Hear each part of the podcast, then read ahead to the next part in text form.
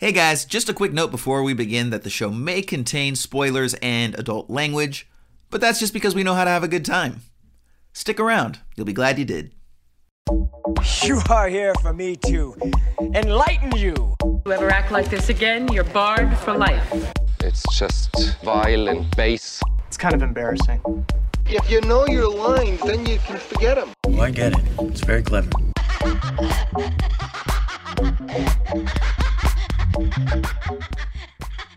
Hello, peoples, and welcome to Esoterica Cinema, the podcast where we take films from the cinematic multiverse and discuss the hell out of them.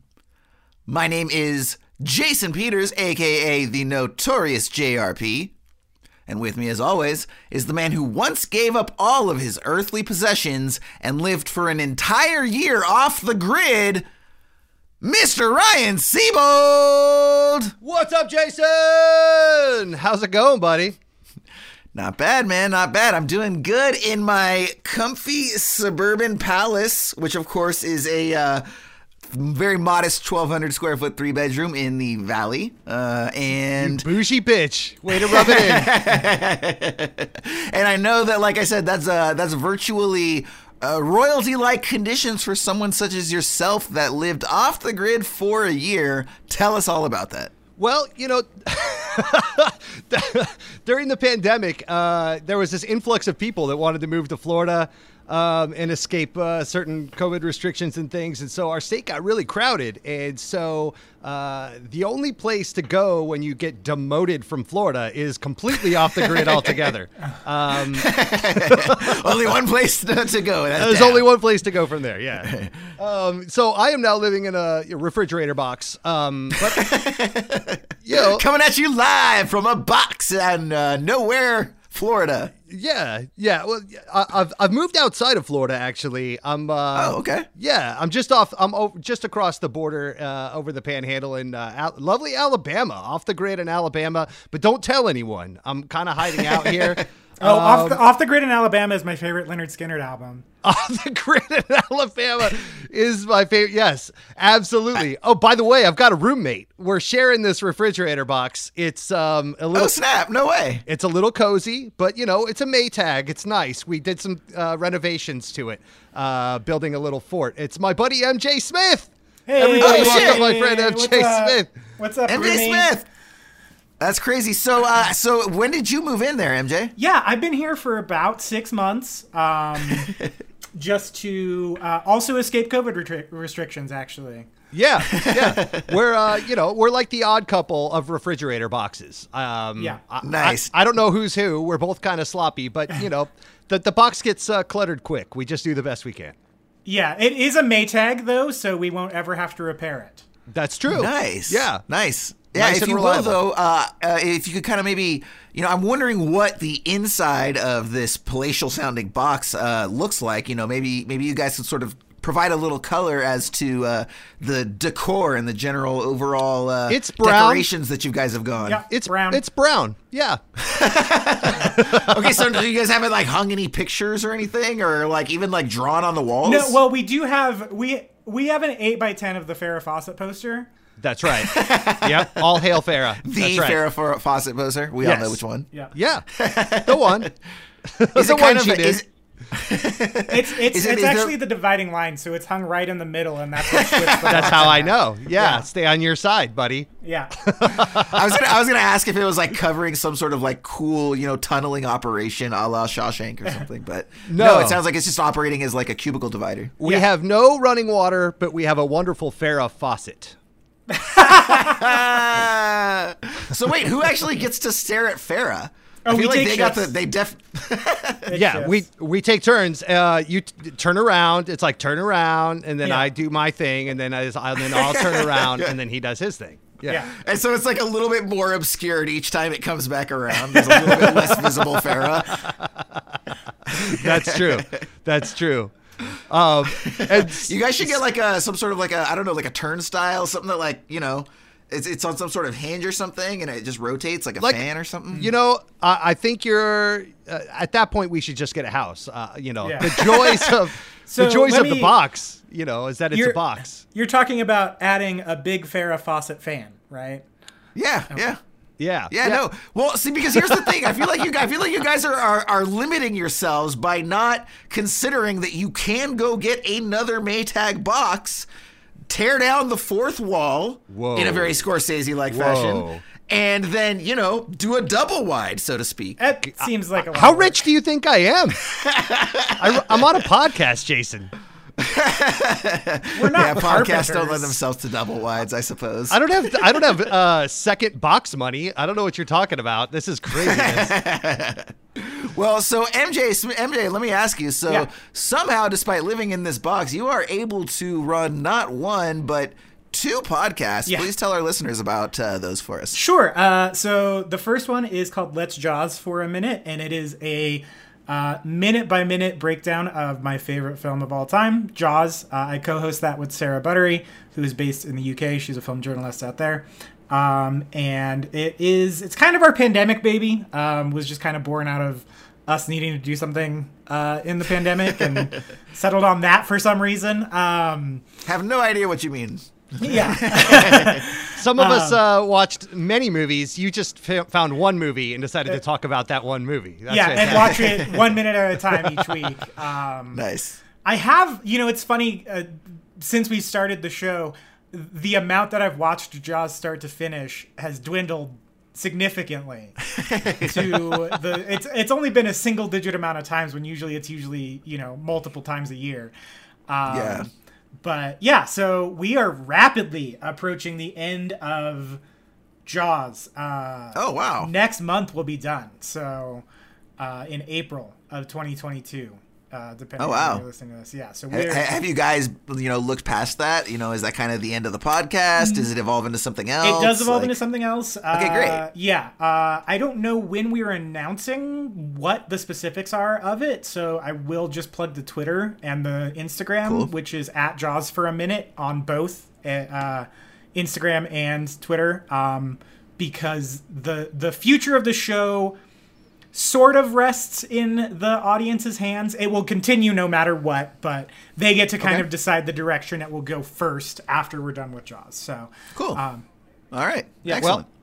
I- If there's one thing I could say about my roommate uh, MJ, it's that uh, he uh, all- the time he just says, "I think we're going to need a bigger box. I think we're going to need a bigger box." I, I It's get it, buddy. I get it. You have a Jaws podcast. but his show is great. I'm a big fan. Jason's a big fan. That's why we had you on. We couldn't wait to uh, meet you in person, talk a little bit.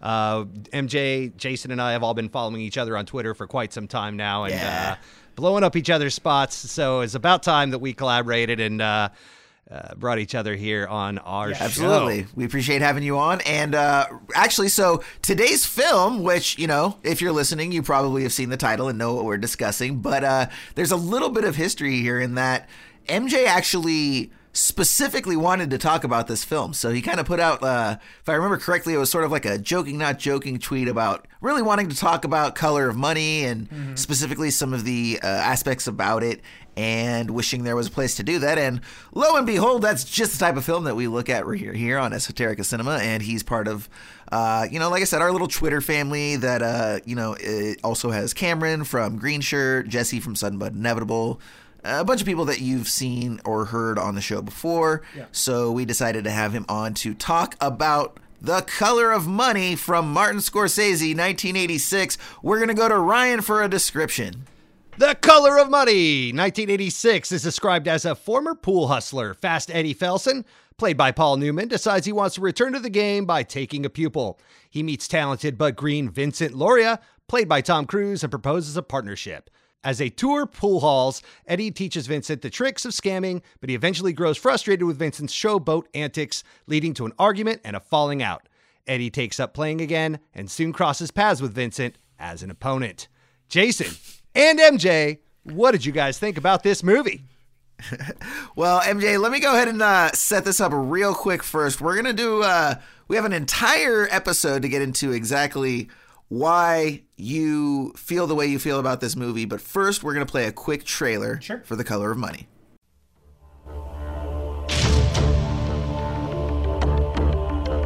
Paul Newman, Tom Cruise.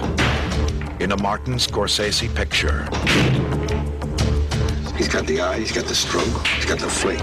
And since the best. We got a racehorse here, a thoroughbred. You make him feel good, I teach him how to run. I'm not your daddy, I'm not your boyfriend, so don't be playing games with me. I'm your partner.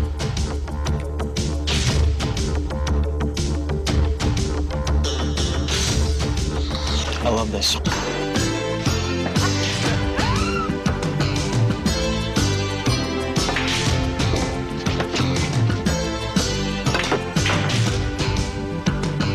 You're an incredible flake. But that's a gift.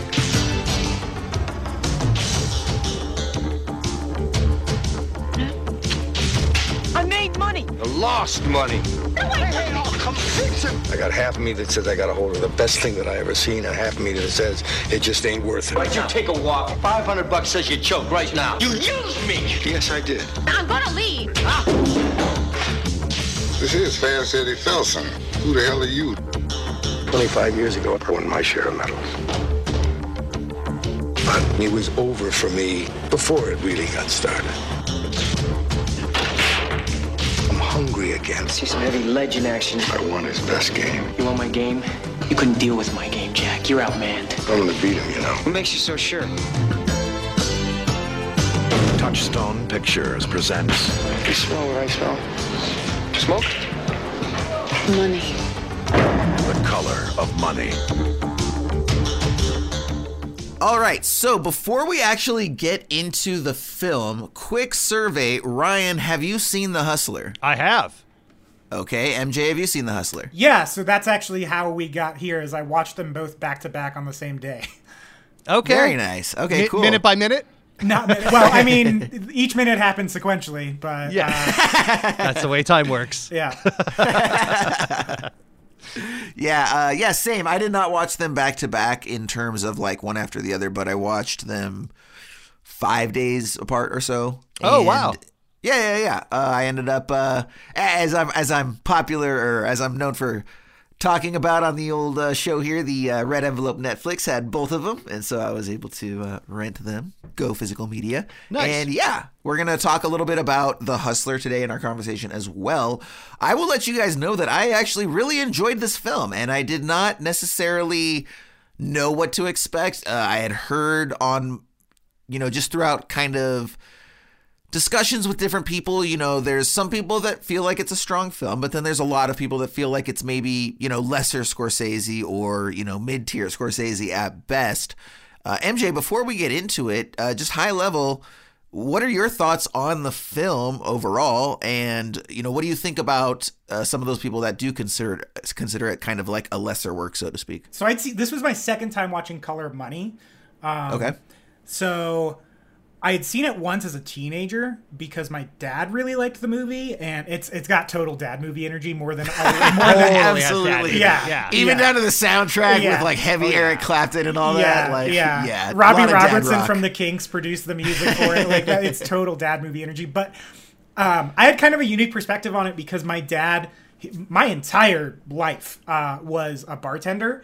So Hmm. and so he bartended mainly in the '80s, which is like when the movie takes place. So these like smoke-filled bar rooms uh Yeah. were they were they were sort of they were definitely a second home to my dad but they were for the first couple years of my life sort of a second home to me um, Mm-hmm. because he was so ingrained in like that bar culture in our town Sure. that like my first birthday or second birthday was at the bar that he managed um, uh, after hours so i i grew up with maybe a little bit more knowledge than anyone else my age of like bar games like darts and pool and stuff like that so it's it, Sure. it- so revisiting it as an adult almost probably almost 16 years later uh it was really weird how much it reminded me of my dad because we only watched the movie once together but he he loved that movie um Yeah. so that was that was inspired that inspired my rewatch and then uh my friend Aaron White from Feel and Film that podcast him and his crew did like a sports movie draft and so he watched The Hustler and Color of Money back to back to see if he wanted to draft those movies. And it inspired me. I was like, "Oh yeah, I haven't seen Color of Money in a minute, like, and I've never seen The Hustler, so let me watch those two. So that's how I ended up at Color of Money. Um, Nice. but uh, yeah, it's it's a real good movie. Um, it's re- really well performed, and Absolutely. uh, I think it's really well written. I think it's really smartly written. I think I don't know if it's a lesser Scorsese movie. Uh, I don't think it is. I think it's just an overlooked Scorsese movie, and I think it, you know in the canon of the Scorsese movie, it it- it's pretty close to After Hours, which I think is also a, a kind of an overlooked Scorsese movie. I don't. I have a hard time calling stuff lesser Scorsese because he's like the greatest American filmmaker who's ever lived.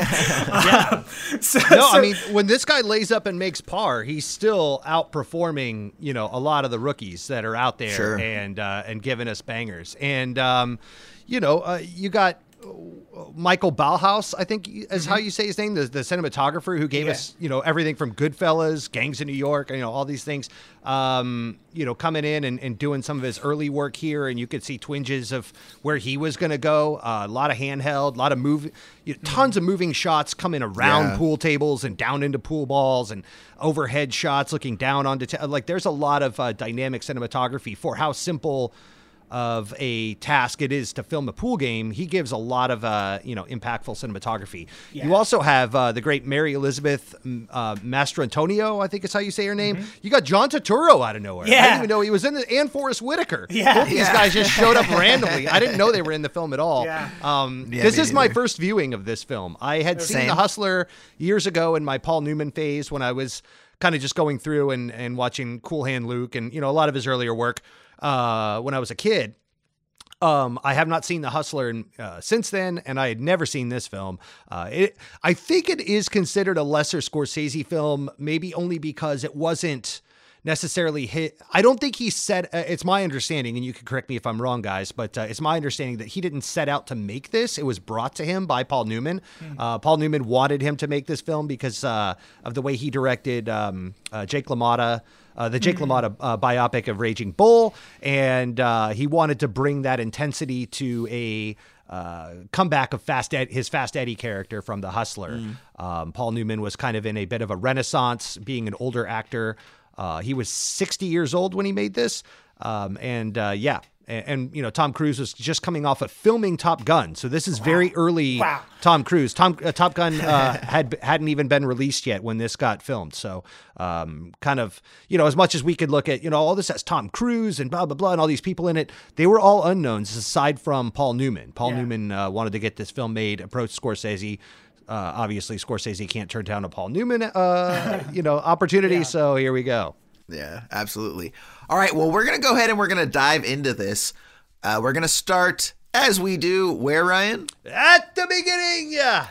At the beginning.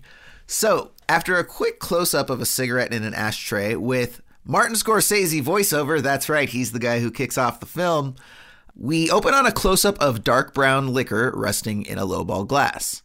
The camera tracks down the bar as a raspy voice is heard in voiceover, extolling the virtues of fine spirits. Now, a shot is poured by a man for a woman whose face we see relishing the drink provided to her by the gentleman across the bar. That gentleman is soon revealed to be Fast Eddie Felson, the same Eddie Felson that acted as the protagonist in The Hustler some 25 years before. Now, before we get into the actual film itself, there is one aspect that I kind of want to go into that I feel like differentiates The Hustler and The Color of Money, and I want to see what you guys think about that. And that's the overall esthetic mm-hmm. So, having watched The Hustler very recently, you there's no way to detach the music and the visuals from the film itself. It's really part of the experience. And the cool thing I think about The Color of Money is it's no different. However, the aesthetic that the original Hustler ties itself to is this black and white cool jazz kind of motif, right? Um, and uh, you know, and, and there's a lot of heavy drinking, and there's a lot of um, you know machismo, and you know, kind of sullen, lonely sorts. And then when you compare that to the color of money, the color of money sort of very much leans into what I'll call like the 80s aesthetic, right? With a lot of the then, you know, Eric Clapton music. Um, it kind of looks like, like the entire film kind of looks like the cover of Huey Lewis's uh, sports album, right? It's just got that, that vibe to it, right? Like to the point that they maybe even used that as a reference, you know? So, So, it's yeah, it's- interesting because you know real quick just they they both have different aesthetics but i would argue that they both lean into them to the same degree. How do you think that works for and against the films respectively? Well, ryan I, go ahead. I think Color of Money has cocaine, and that's like Yeah. the big. Let's just go right to it, and it's mentioned actually in the film. Uh, Paul Newman is kind of a fish out of water, uh, whereas you know in The Hustler he kind of plays the Tom Cruise character more or less, the young buck Yeah. kind of upstart, and um, you know now he's the Jackie Gleason kind of old old. Uh, uh, timey guy that's a bit of a fish out of water and, and he's trying to find his way in this 80 1980s world as a 60 some odd year old man um, but uh, and, and, you know like you said jason uh, the, the black and white hustler you know uh, is really old timey and kind of feels very vintage and classic. Um, and this is sex fueled, um, you know, horny as fuck. Uh, you know, from the time he's uh, Paul Newman pours the whiskey and uh, uh, you know gives it to his love interest um, at the bar, the bartender or bar manager. Um, it's, I mean, that's a very sexy scene. And he even talks about like, um, you know, uh, uh, let's go home. I'll make you breakfast. Uh, I'm gonna, you know, she's like, I'll make you omelets. He's like, no, I'll make the omelets. And I'm like, oh yeah. I mean, all these like innuendos about, you know, sex and and uh, liquor, and then later on drugs, um, makes it very uh, disco '80s Studio 54 vibe to it. that none of that was in the Hustler. Yeah, yeah. Paul, Paul Newman pulls in this movie left and right. And he's constantly got a very attractive woman on his shoulders or on his arm. Uh, not on his shoulders. It's not like a, a pool fight. Um, Like they're at like a kiss show. yeah, he's got her like, yeah, yeah, yeah. Show us your boobs.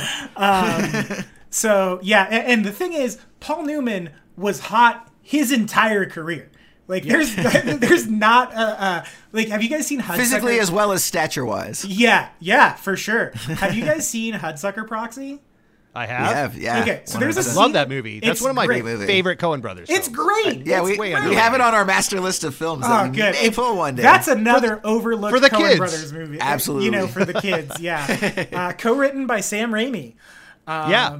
And That's nuts. I forgot that. yeah, yeah, that's why Bruce Campbell's in it. Um, Makes sense. and uh, he, there's a scene in that movie where he gets a massage and he's shirtless in it, and that's years after Color of Money, even. And I was like, I've never looked that good with my shirt off ever. Yeah. Let alone well into my 60s while I look that good with my shirt off. Yeah. Right. I, I wrote in my notes here um, that anything now that uh, includes uh, Robert Redford or Paul Newman is now known as the Orgasmoverse. Um, yeah. Because those are like the two sexiest men that have ever existed in the history of cinema. And Yes. uh, Sure, yeah.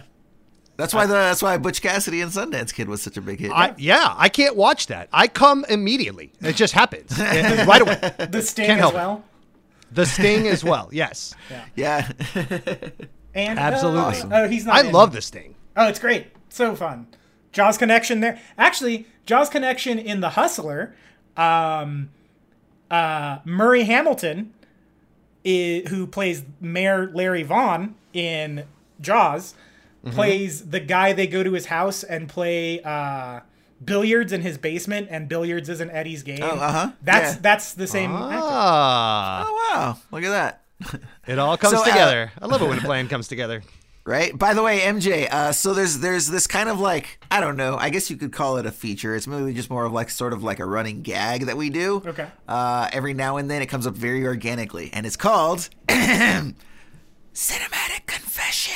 Oh no! Here we go. Yeah, and it's basically when something comes up and and you like have to admit to the public at large that you like. More than likely, it's like you ha- we haven't seen a movie. That's pretty much what it is. Like ninety eight percent of the time. Um, so my cinematic confession for the day is that I've never seen The Sting. Oh wow! Yeah, no, I Dude, know. get on that shit. Yeah, that is such I a know, good movie. Everybody tells me, dude. Like Really that's good. definitely like a top five. Like get most shit for not seeing film. It's so good, and uh, I- I'm a big um, fan of Butch Cassidy and the Sundance Kid as well. Although the uh, raindrops keep falling on my head scene, oh man, It's so weird. I will Do have fight to- that do I scene have to till do a my dying second? day. Do I have to do a second cinematic confession? Oh no, Jason! wow, really? Why would I, I mean? I just you know I've never really I wasn't into Robert Redford and and so yeah. Why would I watch Butch Cassidy as well? Well- I haven't seen that one either. He- Here's the thing. I think that you need to go sit down with your wife and explain to her that you can no longer consider yourself a straight cisgender male until you've seen this movie or either of those to know your feelings towards men because though that is the culmination Which you of the felt secure in up until Yeah. this point. Yes. Yeah. So I, I have a question, Ryan. Does does Brad Pitt, since he is just aging into Robert Redford, count as a continuation of the Orgasmoverse? Oof. Um, I think I think he's uh or, Orgasmoverse adjacent. Yes. Okay. Yeah. Yeah, absolutely. Should we should we just like pour a bunch of cosmopolitans and like rank the super hunks? Uh, th- should we hey. do that? Those aren't raindrops falling on your head, buddy. That's my jizz. Thank you for clarifying. It was so subtle. I was like, what could Ryan possibly be talking about? And then you clarify, oh, right, the jism. Yeah. Yes, of course. Yeah, that's right. yeah. I got nothing. I wish I had something against you. There. Okay, so let me ask you guys then where does Forrest Whitaker and his lazy eye rank on the attractive meter? You know what? Is he like a seven? Is he a four? Like, where is he? Uh, I'm asking. I don't. I, I have not really thought about the physical attractiveness of Forrest Whitaker that much because he's never been portrayed Apparently, like. apparently I've waded into some Yeah. waters that I was not supposed to. Everyone's like, bro, are you really talking shit about Forrest, my man Yeah, Forrest? And I'm Hey. like, I'm sorry, guys. I didn't realize he was like an untouchable national treasure. We talk shit about everybody on this show. Hey, if if my dick falls into a forest and no one's around to hear it, that's none of your business. Does it make a Whitaker? Makes a little Whitaker. Yeah. I think that's an old saying somewhere. Someone said. I think you're Yep. right. I do think Forrest, like, I think everyone's kind of pretty hot in this movie. Um, so even e- even Forrest, like, he's like got this cool leather jacket on, and he's just got this like he's like this pool hustler dude who like pulls one over on Eddie. We'll get there, but um, he's like really smooth in this movie. Helen Absolutely, Shaver, uh, Helen Shaver, who plays um, Paul Newman's love interest Mm-hmm. throughout the film, um, smoking hot. Uh, and Yeah. I had to look her up. I was like, "Who is this woman?" And uh, she actually played the voice of Littlefoot's mom in A Land Before Time. All right, Wow. Yeah. Yeah, so there's some Oedipal something going on between me Yeah, and right. uh, Littlefoot's mom. But uh, hey, what are you gonna do? That's hilarious. It's so funny. Uh. Mary Elizabeth uh, Mastrantonio, who we know uh, from Scarface and, and many other uh, Robin Hood, Prince of Thieves, um, which was a weird uh, tie-in to uh, one of our last films, The Beast of War, because uh, the director of that, Yeah. Kevin Reynolds, directed Robin Hood, Prince of Thieves. So this is the Kevin Reynolds averse, uh, I guess, as well. but uh, yeah, Mary Elizabeth Mastrantonio, smoking hot, in her Yeah. prime, everything's good. Um, Totally. And I, I love that we're going down the list talking about the attractiveness of all these people, and Tom Tom Cruise hasn't even come up, Yeah. up yet. But, uh, whatever. Yeah, this little dude named Tom Cruise is in Ah, whatever. Yeah. Yeah, no, he's been fawned on for his entire life, dude. He's got plenty of adulation. fine. Whatever. Dude. Yeah. Mary, this is also this is Mary Elizabeth Master uh, Mastrantonio's second movie ever that she's like a speaking role in. like, Yeah. Yeah. It's Scarface. And she crushes. Yeah, it's Scarface and Color of Money are her first two movies. That's crazy. Yeah. She's really what I- good. yeah. I was just gonna say, there's a, there's the, this is like totally a coincidence, I believe, but I do think it's funny. I just realized now that she has strong Mary Elizabeth Winstead energy. yeah. There's get a it. Mary Elizabeth thing there. A little bit. Yeah. Yeah. Yeah. We'll just leave it at that. Now we also got John Turturro. So when the film actually opens, Yeah. so yeah. 30 minutes into this convo, when the film opens, uh, we've got John Turturro, and he's basically like, uh, you know, trying to hustle some young kid, and he's going to Eddie to bankroll him. So right off the bat, we kind of realize, like, oh, okay, you know, having watched The Hustler, where George C. Scott was the bankroll character, it's now so many years later. He's, you know, backed off from the game. He's bankrolling the young upstarts, passing the torch, so to speak. And who is Mr. Julian? Is the name of John Turturro's character playing? Uh, but Vince, played by young Mr. Tom Cruise, with his winning smile and cocksure attitude. Uh, he's got the very loud personality, which is very much in strong contrast to Eddie's cool, which I thought was interesting, you know? Also, In- uh, in contrast to the Phil Collins "One More Night" uh, soundtrack playing in the background, not Phil who I- Collins features heavily in this soundtrack, I believe. not as how I would have man. opened a film like this. That was a very strong statement. Uh, the But slowest, again, going back to what you said, Ryan, cocaine. Yeah. No, so but this is like the most mellow Phil Collins song of all time. One more Well, night. see, this, this is after they've been uh, like doing it for 24 hours and they're ready to go to sleep. Okay, and that's so, fair. You know, That's fair, but they yeah. just can't quite. But they're We're like, on yeah, the let's bring down. it down. It's loud. But you're going to open your film. You're going to open a Scorsese film on a. Well, I guess this is kind of Scorsese's Coke come down era. Yeah, So it is. Yeah, Yeah, right. exactly. that totally, fits. totally. That fits. Yeah. We're, we're going to get into this a little bit, but uh, I do think there's a, a strong through point throughout this film where you know Scorsese makes special uh, s- significant statements through the voice of Fast Eddie. Talking about cocaine and the travails thereof, um, and Rob, Robbie Robertson as well, who uh, MJ you mentioned um, does the soundtrack for this film from the band. band. Um, Oh, uh, Scorsese I would like to directed. issue. Uh, I would like to issue a correction. I called him. I said he was in the Kinks earlier. He's in the band. I don't know why. I was- Oh, yeah. Yeah, so he was in the band. Scorsese directed uh, their last performance as a live show, The Oh, Last yeah. Waltz. Um, Which actually- Ryan has also done a couple times. I have. Spoiler I've- alert. I've uh, produced Ryan a Ryan does a couple. couple film projects himself, and one of them is uh, he redid the last waltz for what was the band, Ryan? uh, Have Gun Will Travel. Uh, Those are your boys, right? yeah, bands came in from all over the Southeast to uh, step in for the roles of all the different uh, band members. Uh, so you got uh, people coming in as Van Morrison and Joni Mitchell and That's Bob Dylan rad. and all the all of that. Yeah. Yeah. I'll send you a link when we're done. It's Yeah. on YouTube. It's sick. I put a lot of work into it, and we won uh, awards for it. And, That's uh, yeah, awesome. it's very so is strong. it? It's the It's very same cool. set list and everything. Same exact set list Oh, of the, from the so movie. cool. Uh, we shot it on Arri Alexas with uh, Cooke Prime lenses and the whole bit, and we got a master feed from the board and had the soundtrack remastered in a studio. It's really That's well done. Dope, and it's something man. I'm very That's proud awesome. of. Yeah. Yeah, I had a full brass section, the whole bit. So uh, yeah, I'll send you a link when we're done on Twitter. Yeah, for but, sure. Uh, if you're out there, uh, go check out Have Gun Will Travels, The Last Waltz, live at the Palladium. Uh, I've done it twice, but um, but the live at the Palladium is the best uh, version. You filmed So- it at the Hollywood Palladium.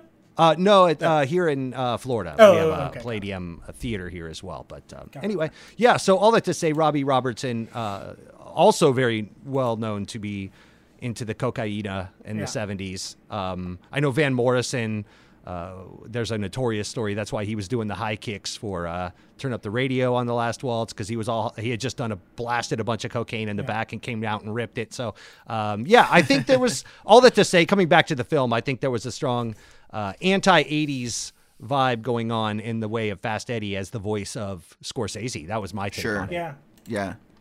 Well, and that's kind of interesting too. So uh, let's. I'll touch on that in just a moment here. So Sure, sure, yeah. We we do we do have an interesting sort of moment where Eddie approaches Carmen and you know asks her if Vince is willing to play him for five hundred dollars, right? And she's sort of taken aback. It's a huge sum. She doesn't really know what to make of that, and that's sort of his lead in into saying like, "Hey, you know, you guys don't really, you've never, you've never had someone like me. This is how professionals do it. Uh, you don't know what you're doing, obviously. You know, let me take you under my wing. Try like trying to sort of uh, plant those seeds, right, that are going to pay off in a little bit. Now, we soon learned that Vince has, you know, a really sort of crappy retail job, and Eddie soon convinces him and Carmen to basically hit the road with him for six weeks so he can teach him all about hustling. That's going to kind of set up our movie proper. Now, you guys were touching on just a minute ago about the whole nature of, you know, cocaine and commentary, etc. One thing that I thought was very interesting about this film is watching The Hustler, the element of alcoholism and the prevalence of alcohol in the hustler is is inextricably linked to the story right? It is part mm-hmm. of the fabric of the characters. Everybody's an alcoholic right? Yeah. and it, it, it falls in line. So and just like every single scene somebody's drinking right? Like paul newman and his love interest you know arguably it's it's almost sort of like a little bit of like yeah that addict relationship where it's the substance bringing them together more than you know Well, necessarily also, their personalities You you get a lot of scenes like when when um when Eddie's playing Minnesota Fats, like they're they're constantly going to their managers and giving them money to go get them more booze to keep Yeah. them go- like almost like it's keeping them going through their marathon play sessions. Yeah. Which like I don't know how you're not falling over yourself at a certain point, but Yeah, well, and Eddie does at some point, Yeah, right? That's where he loses after that first stretch because he basically like can't hang, and you know Yeah. that's where they kind of go into the the whole concept of where it's more about it's not just about talent. It's not just you know you can be the best at pool, but if you don't know how to manage the game and the personalities and the endurance, and Yeah. you know there's this whole other aspect of success than just raw talent, right? Well, And there's a line in this comes about. particular film, uh, Color of Money, where uh, Fast Eddie says to Tom Cruise's character Vincent, um, "You know, you kids," because he asks him why he's not playing or whatever, and he's like, "The, the game's different now. You guys are all on uh, cocaine and speed. When back in my Yeah. day, it was alcohol and liquor." and uh, that was a more of a human element, and I knew what I was dealing with. Now it's all chemical or something like that. Yeah. Yeah. Mm-hmm. Yeah. so, So, he, he even references that himself. To your point, Jason, you know that was actually brought up in and uh, in this film. Sure, but the interesting thing about this film specifically is that, and I'm sure this is kind of your whole point that you're talking about, but it specifically goes out of its way to tie itself to a substance, whether it's cocaine, whether it's alcohol. It's not a part of the fabric of this except to sort of talk about it, right? That's fair. Again, Yeah. we don't, there's not, it's not, in The Hustler, every scene someone is drinking. You don't, you, even the couple times, first of all, I think it's just the John Turturro character that actually is doing cocaine. I don't think anybody Yeah. else does throughout the whole No. thing. And we never see him. Uh, No. It's only ever talked about, and it's, It's always that thing yeah. of like, yeah, Paul Newman's like, ah, you got a little on your nose there, right? Like, Right. They don't even give us a close up to see it, right? Which would speak to what you're talking about in terms of maybe this was when Scorsese was starting to get sober and Right. not wanting to glamorize it, right? Mm-hmm. And, and just you know going out of his way to not make it look cool and seem cool and all that sort of stuff, right? Yeah. Yeah, Well, and and I think Nine Ball, the game at the heart of this film, is almost the bigger symbol for how the world has changed around Eddie. Because mm, mm-hmm. if you if the hustler ends with him basically vowing to never play again, essentially. Yeah. Like he's he's he, he gets basically banned from the sport um, through some, you know, not so savory characters.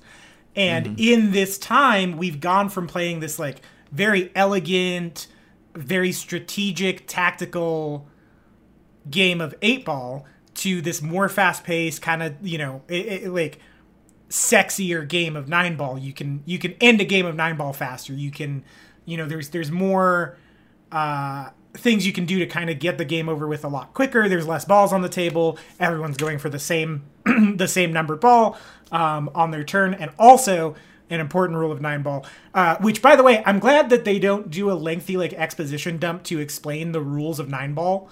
Uh, Yeah. In it, I, I think it's it's. I love when a movie just like, hey, if you're interested, you'll look this up. I I mean, I know there was no internet then, but it, it, it doesn't really matter the rules of the game. It matters who's playing it and why they're doing what they're doing. Sure.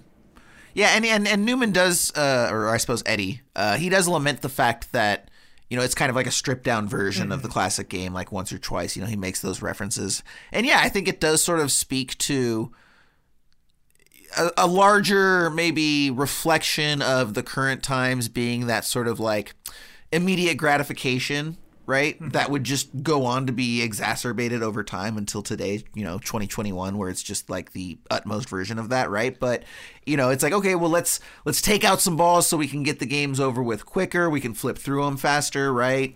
Um, let's you know do some speed. Yeah. Yeah, let's do some speed and some coke, and so we can you know speed through that. And like, I feel like there's a certain uh, lamenting the fact that the slower pace, the slower lifestyle, kind of isn't appreciated anymore, and everything's fast, fast, go, go, '80s, right? That would just continue. It kind of was reminiscent to me um, about how like. Remember when poker got really popular a few years ago and the World Yeah, Poker I was thinking the all same of that? thing. And like Totally. when I was a kid, it was all five card studs, Yeah. seven card, and then all of a sudden it got to Texas Hold'em, where you get two Yeah. cards and you're playing against the dealer and what he throws down, and it was just a more streamlined version of the Mm-hmm. same thing. You're still building the same uh, hands and whatnot, but you're not doing it with five or seven cards. You have to do it with two and bet against what what's hidden, and and there's more strategy, but it's a little more streamlined, uh, which then again makes it easier to televise and makes it sexier and faster paced and all these things. That's a really So- good point. yeah, and um, you know, in that same vein, that nine ball kind of made pool cool again. Um, you know, Texas Hold'em. All of a sudden, you got the World Series of Poker, and that was this big sexified thing uh, just a few years ago. Wonder whatever happened to that. I mean, I know it still exists, but uh, Yeah. I- the the world's interest kind of fizzled. I guess we're on to something new. Yeah, definitely. Well, and it's interesting because I, so you kind of bringing that up, I think that one aspect that we might be kind of overlooking and what a lot of people are responding to is the increased element of chance and luck, and specifically how that relates to more surprises, right? Because there is that scene at the top at the very very top with Martin Scorsese's voiceover like we said. And one of the lines that he says is you know he does this whole little explanation about nine ball and his final line is that in nine ball luck plays a huge part in everything right? Mm-hmm. Mm-hmm. And I feel like it's the same for Texas Hold'em right? Where because you have less cards in your control there's a lot more you know luck with regards to what cards get flipped. So there's a lot more instances where someone can be in pole position and then at the last minute that gets flipped and that's when you get that very big dramatic finish that we all love to see right so i think there's probably an element of that with regards to the fact that because they talk about how in nine ball someone can go one through eight miss nine and then the one person can hit nine and win Yeah. So, uh, yeah, I'll talk about this. Um, so I play I play pinball competitively. Um, Oh wow, Nice. That's That's, cool. awesome. yeah. Uh, so I'm in I'm in a league and I play in tournaments and stuff. Um, I just played in a tournament yesterday, and nice dude uh, that definitely has happened in pinball. And like the cool thing about that is, we've, if you go to major tournaments, they have like the classics area, and then they have the like the main tournament. And the main tournament is usually like a mix of classics and new stuff. And but the just the classic stuff, it's a very slower play. It's a much slower playing game. You get five balls instead of three. Um, it's usually like hit this one target. Now that it's down, hit this other target to make that target pop up. Now hit this. With these new games, they're way faster. They have these crazy rule sets on them. You know, the new games have LCD screens on them that, that can play like clip. They're all licensed titles now. So, you know, if you play Guardians of the Galaxy, you're getting clips from the movie and call outs from the cast and stuff like that. But Wow. there's been a big uh, shift in the rule sets because each machine, I think a lot of people don't know this, each machine has its own specific set of rules. Um, It's not just flip the flippers and hit the things. So each machine is kind of designed to have this. It's not quite rubber banding, but like to where it could come down to one ball at the end. So if you're playing a four-player game in a tournament and you're a hundred million ahead of someone, you're not really guaranteed a win there. Like these games are designed to be played competitively, and you see with the increase of people streaming their pinball tournaments, more and more games like this. And there's even like you said, you can run one through eight and hit the nine. Some games have incorporated this thing called lock stealing. So to get a multi-ball where you're playing with two or three balls at once on the playfield, which you know that increases your opportunity to score points you can you can set up this happened to me yesterday there's a game called total nuclear annihilation. You can you lock two balls and then if you don't convert those balls stay in the lock and the next person can come and take that multi-ball from you. And that's exactly what happened to me.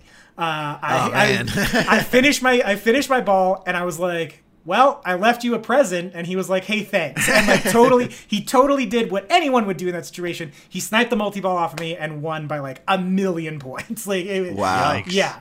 So the, the more and more games are starting to incorporate that that lock stealing element, and like uh, there's there's even some games that will they won't they won't even go lock stealing, but like if you get a, a certain mystery award in a game, it will take another ball from a player. So that player then has two balls Wow. instead of three, and you have four instead of three.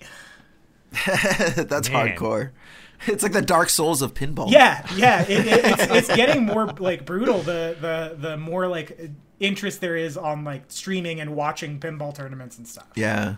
Yeah, that's crazy, man. Yeah, it's all uh, all in the name of viewership, right? Yeah, give, yeah, give, the, pe- give the people a show. Yeah, that's, what exactly it's what it is. It's it's all like and all three of those instances we described, like pinball, nine ball, and poker, like it's all in the name of reaching a broadcast audience to generate interest Yeah. in the thing. Because they're like, re- I mean, it's all three of those are pretty niche like interests, Sure. right? Totally. Interesting. So let's get back to the film here. And at this point, like I said, we've got Vince and Carmen having agreed to go on this sort of, you know, tour to learn about hustling. And Eddie takes them to a pool hall. Well, to his old pool hall, we get a, a funny little moment where it's been converted into a furniture warehouse, right? So they're like, ah, we got to go find another one. They do. And Vince is taking it easy on this old man who has emphysema, if not outright like a hole in his throat from smoking, I believe, even. And Eddie is like, you know what? I don't care. It doesn't matter. It doesn't matter what this guy is. You're playing a game. It's competition. You can't ease up on the uh, you can't ease, up on your opponents just because they may be a little bit, you know, pitiable or whatever. And he even gets up and sort of leaves him to get beat up just to sort of teach him a lesson here. Now, there is that sort of brings up an interesting aspect, uh, sort of a higher level conversation, real quick. I don't know how familiar you guys are with Paul Newman's later stage of his career, but uh, I'm kind of late to the Paul Newman game. Obviously, I told you know there's those two films of his I haven't even seen with Robert Redford. Um, I have seen Cool Hand Luke. I've seen The Hustler. You know, so I'm starting to get more involved, but there's still some blind spots there. Regardless. I do think it's interesting to note that out of the performances I've seen, younger Paul Newman was definitely a softer kind of guy, right? He was very charming. Um, you know, even in Cool Hand Luke, like he's rebellious without being like violent about it, right? Like um and and and and as we start to look at his uh performances that he did Color of Money and after that, right? Even popping up, you know, what 15 years later in like Road to Per- Perdition for example. Um, he plays he plays these much harder characters. You know, they tend to be, I think, much more violent, more aggressive, more controlling. Um, they're definitely not the fun, breezy guys who's like, "Hey, what's up?" Blah blah blah. Right? They have a grittiness. Um, do you you know do you, do you think that was First of all, you know, do you guys agree with that assessment that that, or do you think it's just a couple examples? And B, you know, why do you think he went in that direction, or do you think, do you know anything about his career that he sort of experienced hardship that led to him taking on those roles? I mean, what's your response to that? Yeah, I don't know. I but I mean, it even shows up in like Cars, right? Like he's like the gruff old mentor guy. He's almost. I mean, he's almost the Fast Eddie of to to you know Lightning McQueen in that movie, which is a weird. uh you know, comparison. Didn't Yeah, even in this that. kids movie, he's playing this archetype, right? Yeah, yeah, and he's like he's kind of gruff. He kind of like, you know, he's he's kind of hard on Lightning in in in his training on him. Uh, I wow, I did not realize how similar the character was to Fast Eddie uh, until right now. Until I forgot he was even in the movie when I was until I looked up his his filmography. I don't know. I don't think so. I mean, he he was pretty successful throughout. Like he's in, you know, the Hudsucker Proxy, and then he doesn't have a lot between 1994 and 2002 like it's sporadic and maybe the movie isn't as like or the movies aren't as well known as they once were um Yeah. but he i mean you know the newman's own brand was really successful so he was still like he was still a household name i think in, until he died Totally. so yeah, Yeah. i don't i don't know if it was just those are the types of roles that started getting offered to him and he decided to start taking them or if he got jaded along the way Yeah. Yeah, it'd be interesting to know. And uh, it's kind of interesting from there as well because we do get a scene where, and and again, I'll, I'll kind of send this to you guys too, which is the exact nature of his relationship with the Carmen character, right? Because I I think that he's going out of his way to be you know to, to to get a distance but maybe there's sort of like an internal desire there or something because it kind of seems like he contradicts himself at times where you know there's the one scene where he he goes in and she's you know watching TV in her underwear and he's like ah get dressed. And she's like ah I am dressed. And he you know sort of very forcefully has this sort of like hey knock this shit off right? Like you're you know you're you're Vince's girl. Like nothing's gonna happen between us. Da da da right? Like we're business partners. We've got to keep this professional. Um, but again, it's not like one of those scenes where, you know, you can kind of tell that there's a lingering desire there. Like he's very, very forceful about like knock this shit off, right? But then, so, but then in the in the next scene, it seems like he's like unnecessarily handsy with her when they're hustling the people in the bar.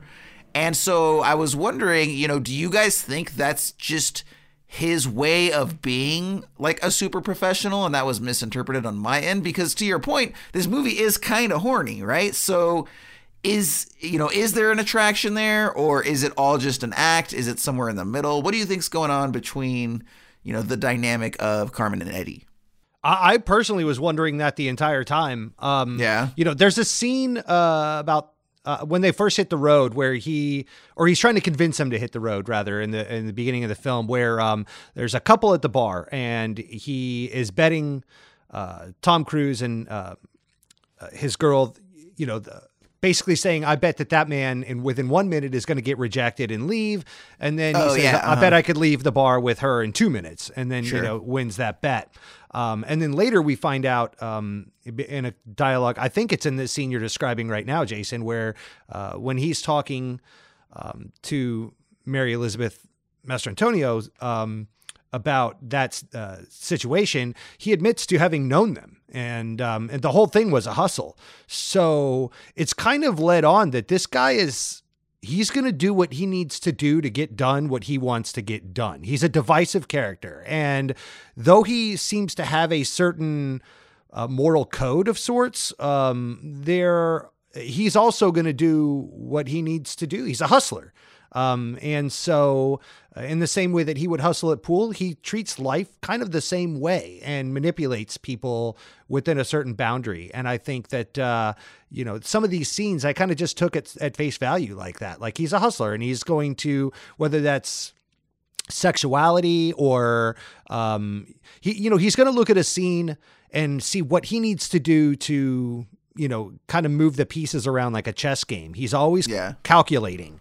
And so, uh, and it seems like, um, uh, Mary Elizabeth uh, Mastrantonio's character is very much of the same ilk in her own way. Yeah. And so, if she could use her sexuality, uh, Carmen is her name. I keep uh, call uh, uh, just to kind of abbreviate It's, that's it's gonna- easier. It's it's a mouthful. Yeah. it's going to be a mouthful. Yeah, yeah. Carmen's two syllables. Old Mary Syllables over there, yeah. uh, Mary Syllables, uh, you know, if she could use her body or her sexuality to manipulate, you know, she even admits to doing that with uh, Vincent's character, Tom Yeah. Cruise. Um, that she, you know, met him in jail after robbing his parents' house, and Sure. um, you know, uh, she's still wearing her his mother's necklace, and uh, Vinny is so dumb and clueless that he says, "Oh, my mom has one just like that," and she had taken it from her jewelry box when uh, she had Yeah. robbed it, and they had That was it a nice in- touch. Yeah, coming out of jail. So I think Well, that, it sounds um, like you're probably on team then. Like he's just a professional doing what he needs I to think do. Eddie and Carmen are of the same ilk, and I think they have that mutual respect for each other. They see that in each other. They game recognize game kind of thing, where it's like, Okay. oh, okay, you're you're uh, you're a hustler. You're hustling this guy. I'm hustling this guy. So let's team up, and we can get out of this guy what we need to, which is money.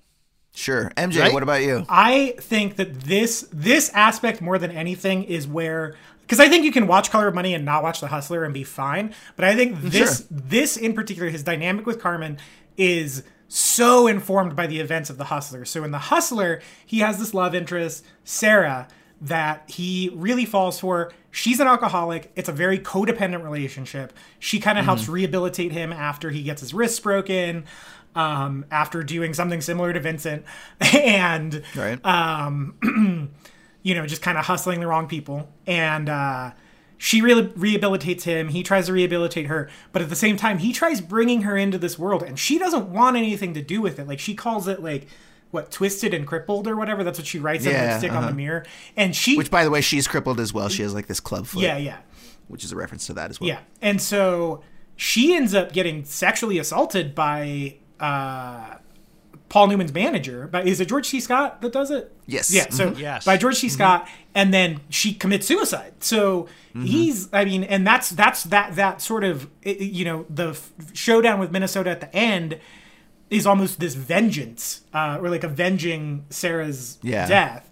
And so I think that because he sees Carmen, and Carmen is kind of the opposite of Sarah. She's not this sort of, you know, easy to play the victim, easy to, you know, manipulate type of woman that he almost feels like he needs to break her down, not to be to the point where Sarah is, but to show her the reality. Like there's the part where he chases her into the shower like he's going to assault her.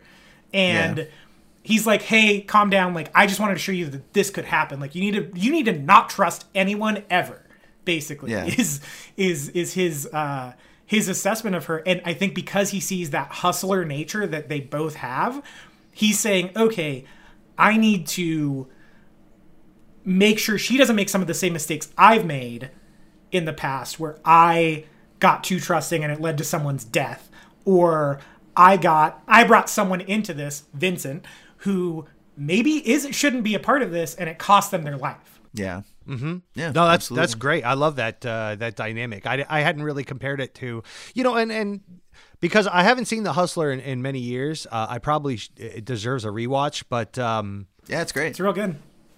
yeah, I, I really I, I like that that element too because like you said MJ this this movie stands on its own very well Mhm. uh Scorsese kind of at, you know lends his own voice to this whole thing so uh it's separated from that but um it's easy to forget that this character you know has a past that we know of you know and that you could bring to this this uh, discussion Absolutely.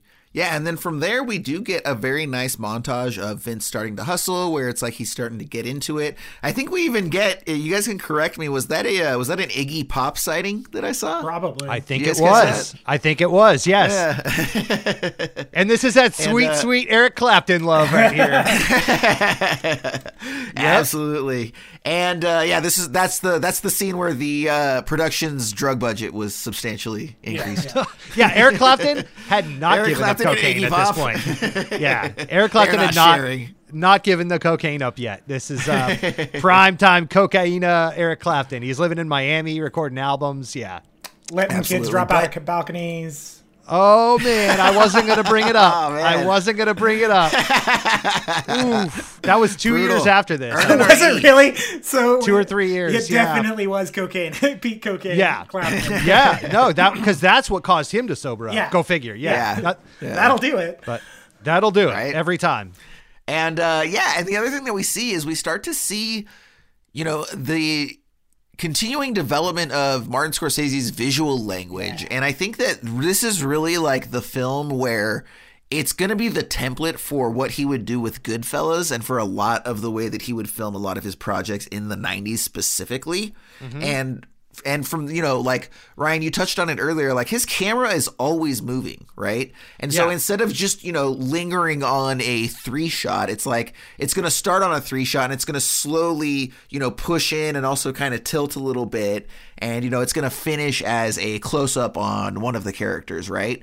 Um, also you know really using that zoom lens. But what's interesting is I I would love to know like relative to sort of the pantheon of visual language when people started using zooms on uh, you know more of like an interpersonal level right? Because we saw the zoom the zoom lens come out in like 60s and 70s cinema and obviously you see it in a lot of like the police thrillers right? And you know they're shooting stuff from rooftops and zooming into you know cars shown up but what we started to see from there is that filmmakers started to incorporate using it in you know covering their close-ups. And so we we really see the all of that sort of building to I think Goodfellas, like I said, is the most uh, pivotal example of the culmination of all of those sort of camera moves. Um, but we see a lot of it here, and it's kind of interesting as well because I think that there's a lot of filmmakers that were influenced from this style as well. And Ryan, we kind of talked about uh, this specifically, but uh, Paul Thomas Anderson's Boogie Nights, as, uh, I think, is hugely, hugely influenced by Scorsese's style, and specifically with a lot of these camera movements. When you watch Boogie Nights, again, there's no just simple close-ups. Everything's a, a dolly in, a push in, you know, um, two shots going into one shots, and so I think that Also a a, very cocaine fueled movie. right. yeah, yeah, definitely, And the even- travails thereof. Yeah.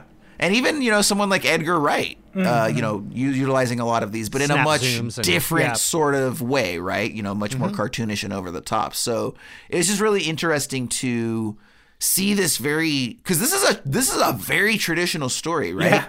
This could very easily have been a Hal Ashby movie shot entirely in wides and two and Right. three shots, and it probably would have worked. Yeah. but So- you know.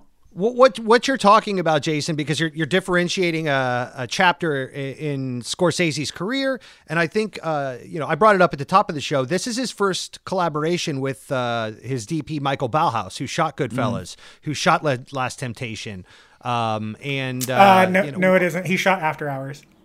Ah, Did he shoot After Hours? Okay, he MJ did shoot the After Hours. correction. I see that. Okay. Well, he is coming Either off way, of Michael yes. Chapman. uh, Still very early in their cinematography with you know his early work with Taxi Driver and Raging Bull, and and so you know the, to shift into uh, a, a new cinematographer and a new way of thinking visually. Yeah. Um, you know, uh, I think that you're absolutely right. There is a differentiation in, in his career and how he's looking at things visually and, and storytelling through camera. Um, you know, and and it's worth mentioning that when you're talking about oneers or long camera movements and things, um, very few people use those correctly. You know, Yeah. so, so often they're used just as like a cool thing to do. I want to, Yeah. I want this big one or this and that. But, um, you know, Scorsese uh, and Ballhaus specifically in, in Goodfellas, and then also, like you said, Paul Thomas Anderson and Boogie Nights, they're telling a story with that and they're introducing characters. There's never a moment where you feel like you're being dragged along by the hand to show me something Yeah. like a child might do. Um, it's all very informative and very applicable to the story. Um, and it better be because those things take forever to set up and execute. And if you haven't gotten your Yeah. coverage and you just expect someone to like stick with this shot for a minute or longer on on screen, that can seem like an eternity in a cinema. So, um, you know, there are people that have done this successfully and people who haven't. Now, I can't think in this movie, getting back to Color of Money, um, any real big, huge oneers, but uh, got one. but there is a lot of camera movement. Go ahead. What you got? Uh, Werewolves of London. Werewolves of London is a Oh yeah, absolutely. Yeah. Okay. So here's the thing: as someone who has a minute by minute breakdown podcast of a Steven Spielberg movie, that motherfucker is the king of the sneaky oneer. It, there are Okay. so many Spielberg scenes across his entire career, but in Jaws specifically, we were just like, "Fuck!" I, ne- I never realized that this was a one a, a one shot uh, take. Like, it, and it, Yeah. it happens all the time in that movie, and it happens all the time in Jurassic Park. It happens damn near constantly in West Side Story, and to the point where we had people tagging us because we talk about all the time where we're like, this is one shot, never noticed that. This is one shot, never noticed that. We had people Wow. tagging us in clips from West Side Story being like, I saw this movie twice in the theater. I didn't realize it was one shot until I I listened to you guys talking about how much he does this, and now looking at it, just an isolated clip. I've noticed he does it all the time in Bridge of Spies, which is not a movie that needs a bunch of oneers. It's just it's just people talking. Like that's the whole movie. Uh, yeah. Yeah, so he, I've gotten very good at picking up on the sneaky one-shot takes because of, of watching Jaws minute by minute. So Werewolves of London is one, Yeah.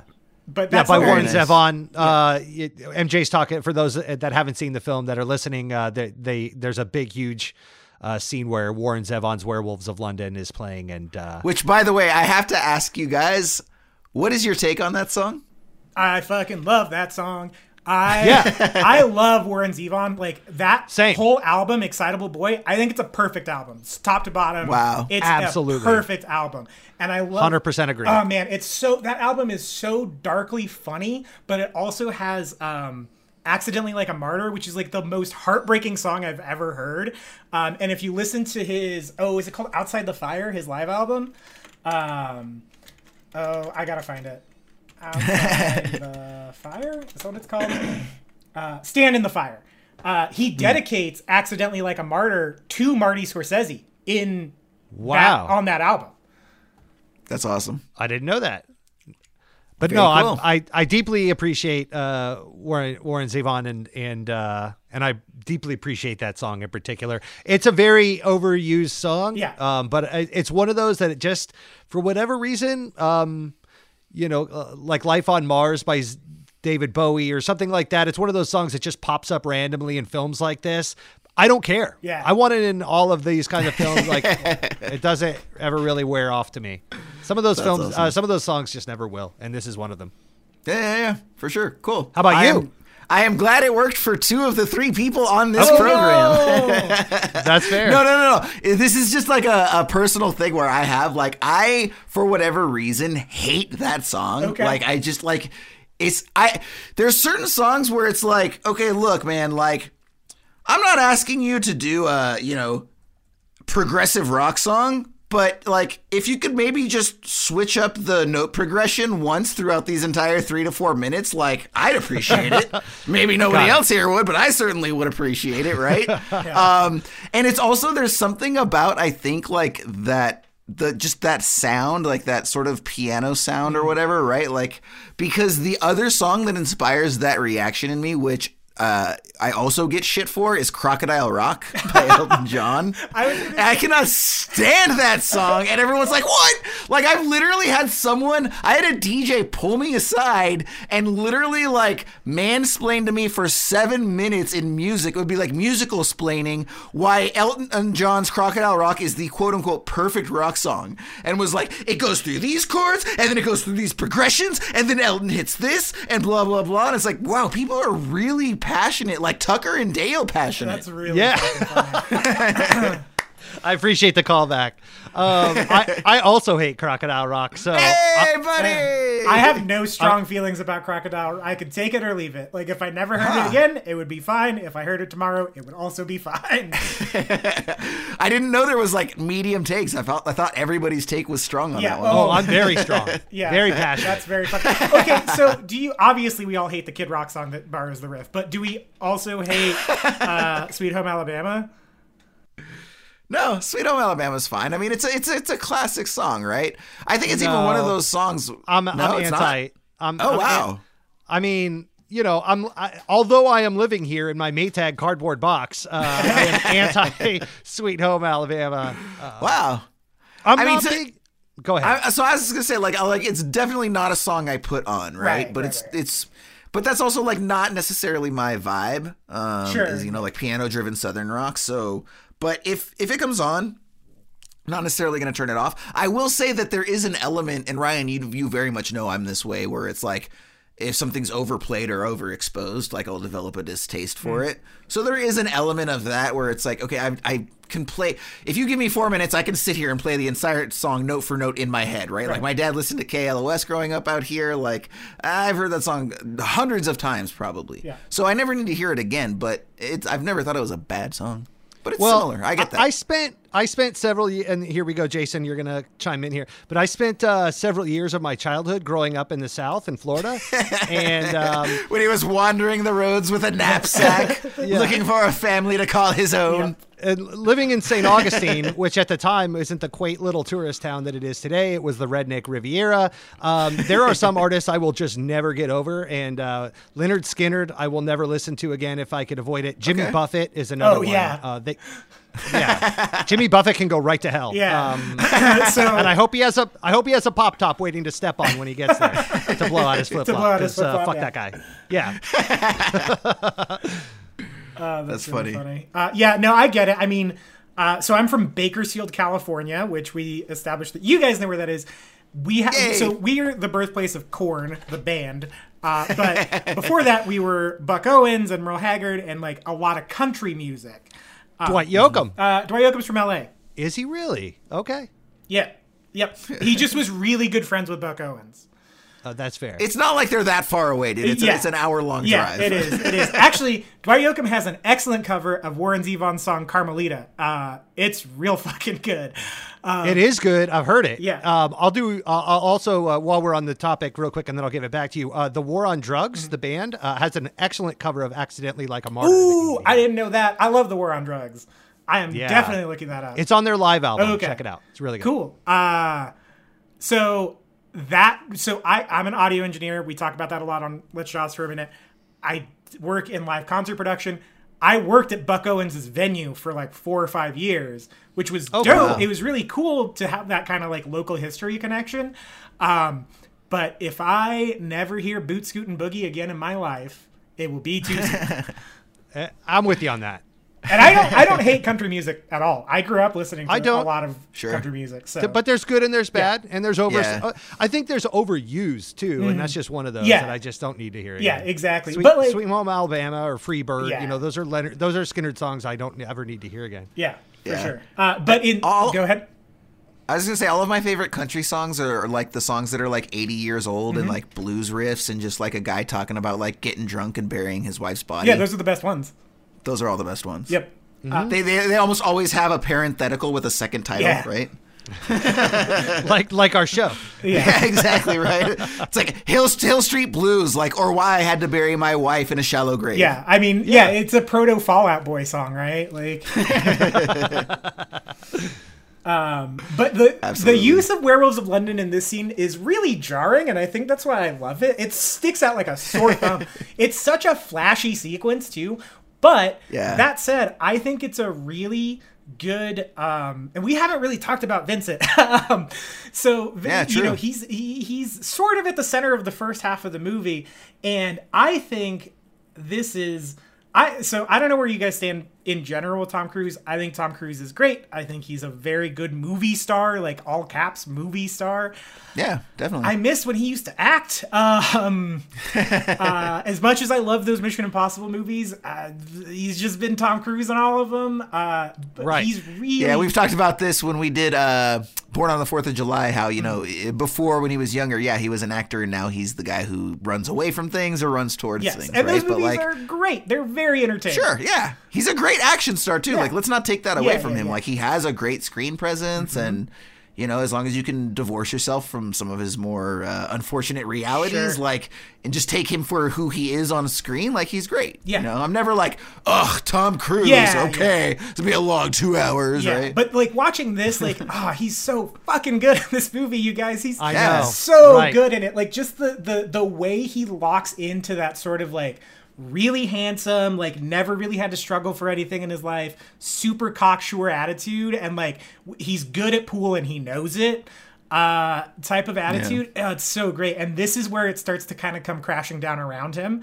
But before it happens, he hits the plateau of it first. And so I love this sequence because it shows like him plateau and then immediately after is when Eddie ditches him with the car and Yeah. uh like I love the way that part is shot as well with the the, the camera mounted on the car but uh it just Yeah, like it nice shot. immediately comes crashing down around him and like you know, Werewolves of London is this real like upbeat, like catchy, goofy song that's like people don't take it too seriously. Eddie's not really taking this match too seriously, but it costs him Yeah. hustling the rest of the, the the hall, which is what he's supposed to be there to do.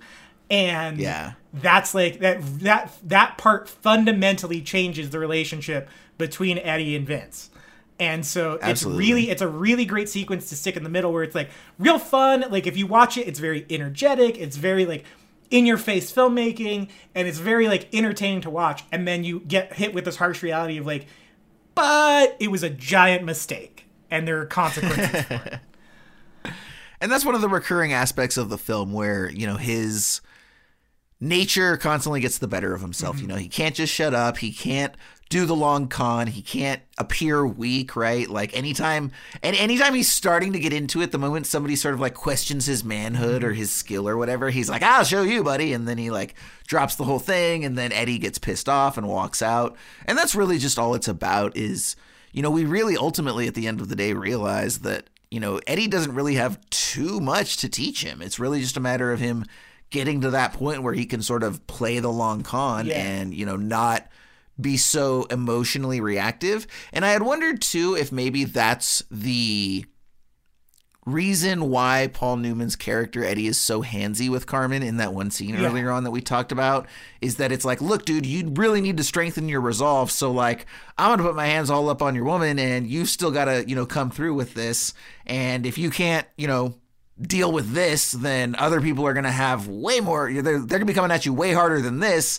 This is just a starting point, right? So. Uh, but again, you know, I still, I still do think there's a part of throughout the entire movie, it's never explicitly stated, but I think that Paul Newman, through his performance, does try to indicate to us that there's an element of Eddie that still wants to be Tom Cruise's mm-hmm. Vince, mm-hmm. right? He was Vince and it was a sweet lifestyle. And even though things kind of went tits up by the end of it, like he still ultimately, in The Hustler, he has one goal in life, and that is to play and beats, beat Minnesota Fats.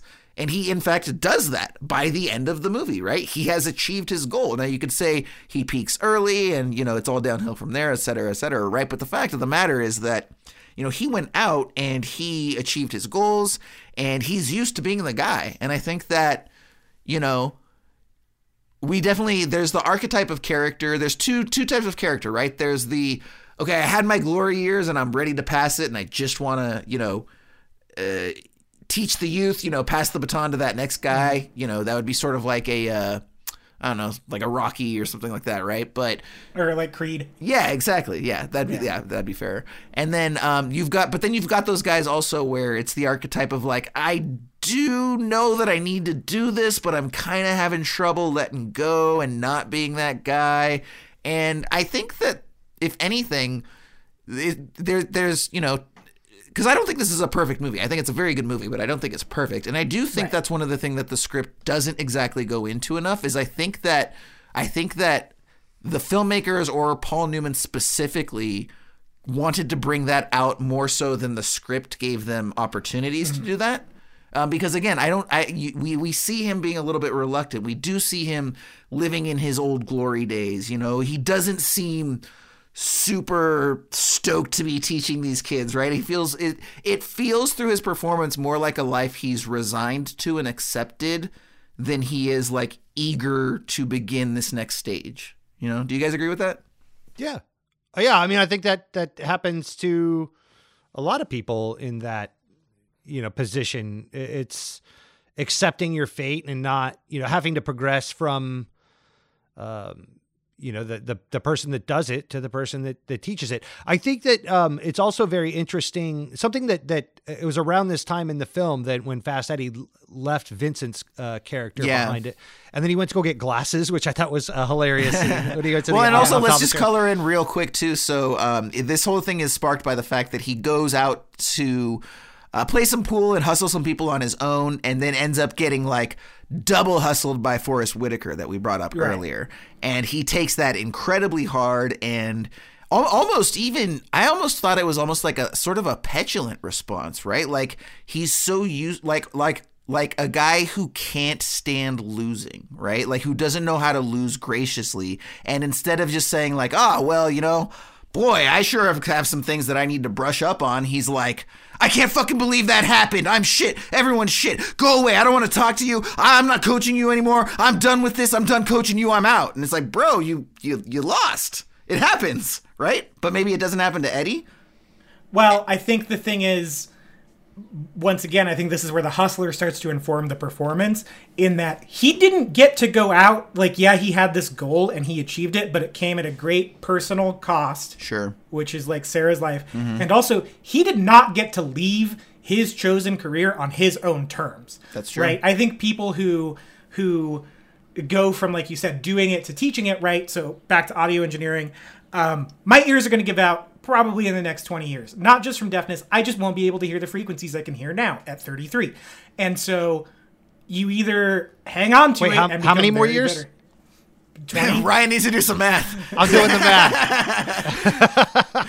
it depends though because i do live concerts so those are That's louder. fair, yeah. Um, but uh you know so so my frequency hearing is not going to be what it is right now and it never will be again and so you know there you see it all the time uh s- a, a- musician we've already talked about on this podcast came through and his sound guy was awful because he was a billion years old and it sounded like crap but he would refuse to give up the ghost the next time that person came through our venue he was the tour manager and he was not the front of house sound guy anymore Gotcha. uh, and it was sounded much better, uh, even though he was an asshole. But um, uh, yeah, so I think there are the people who come to terms with it and the people who don't. And Eddie, though he got forced out of it, he didn't get to come to terms with it because he didn't get to set those terms. He didn't get to retire gracefully. He was literally like blacklisted from the sport. Yeah. And so when he gets hustled by Forest Whitaker, it's not just like reliving the glory days. It like it, it, it becomes the straw that breaks the camel's back because for all intents and purposes that we know as the audience, this is the first game of pool in public that Eddie has played since the end of the Hustler. Yeah. Um, so to I don't even think it's like I'm not good anymore. It's just like fuck.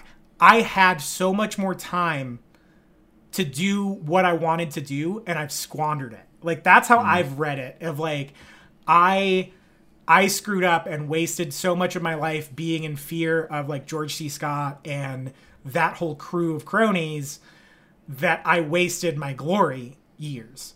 And then interesting. The rest of the film Yeah. then becomes about Eddie. That makes it, sense. It shifts this perspective of like it, then it becomes like how Eddie got his groove back. Well, and that's that's what I was actually going to bring up a moment ago, and, and that is that uh, this was a this point in the film was a stark reminder that to me this was Eddie's story. This wasn't. This is a continuation of his character in The Hustler. So Yeah. it's very easy to get caught up in the fact that Tom Cruise is there, um, just you know, chewing it up and and uh, kicking ass and, and doing what Tom Cruise do, uh, does best. And and to your point, MJ, this was a rare chance, uh, you know, to see him act again, which is fantastic. Um, but having not seen this film until now, um, you know, it's just I was almost expecting this to be a passing of the torch film where Same. Paul Newman existed solely as the connective tissue to the original to uh, gi- give Tom Cruise the rise to be his, uh, you know, and, and that the focus would be on him. He would be our Yeah. protagonist. It's like The Hustler 2 starring Tom Cruise. Electric Boogaloo, right? So, um, but quite the contrary. Uh, Yeah. the- you know, it was a team, a buddy movie. They were introduced in the first scene together, um, not one after the other. They were literally in the first scene together, and then we were with them together throughout the film. Uh, but then, like you said, Eddie kind of goes off and, and finds his own redemption and, and finds his own way in this world. And so uh, that was kind of just a reminder that this is an, an Eddie story, not a Vincent story. I thought it was Yeah. interesting. No, totally. I mean, he's definitely our protagonist, and, and much in the same way, I thought that Vince was going to be the protagonist of this film, but he's absolutely not. It's it's Eddie's film. It's Eddie's arc, and I think part of that too is we're just not used to seeing Tom Cruise in a supporting role. It's like what? Yeah. he doesn't do supporting roles. What are you talking about? Yeah. 1986 though you know i mean this was Yeah. you know paul newman was was coming off the the sunset of his career at that time and, and tom cruise was tom who like that was Yeah. Yeah. he hadn't done shit So I think there's an important piece that we sort of skipped over at the beginning.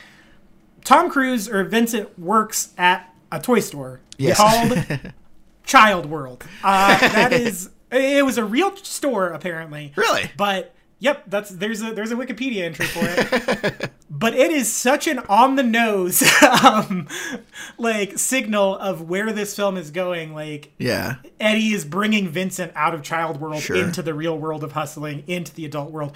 But wow i haven't same even thought of that that is so, so ham-fisted Yeah, right? but at the same time, Vince does the same thing to Eddie. Like he he's the the one who helps convince Eddie that he can't live in this fear anymore.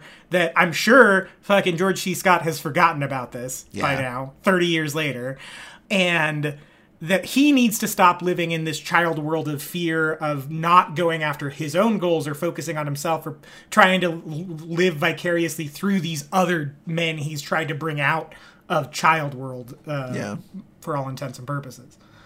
Yeah. could i could i ask a really dumb question um and it's kind of on the on the same note of this or or whatnot Uh, hold What on. do Let's go what- to the board. Uh, what Yeah, they're saying yes. Yes, you can. Go ahead. Thank you. Uh, the, the, the jury may proceed. Um, so, what do you think is meant by the title, "The Color of Money"? What, do you think thi- that signifies? I- I what, what did you guys after seeing the film now? uh, What do you think? What's your takeaway on why this is called that? Is it obviously the color of money is green? Is there is this an envy thing? Uh, jealousy thing of trying to uh, Paul Newman trying to be jealous of Vinny's uh, youth and Vinny trying to be jealous of um, uh, Eddie's success, or do you think it's just a a throwaway title because it sounded No. cool? No. Is there anything to No, it? Because it's based on a book by the same name. Yeah, yeah, Um, yeah. That doesn't follow the same plot, by the way. Scorsese uh, kind of, you know, had his guy punch it up. But um, yeah, I was just curious if there was anything to that.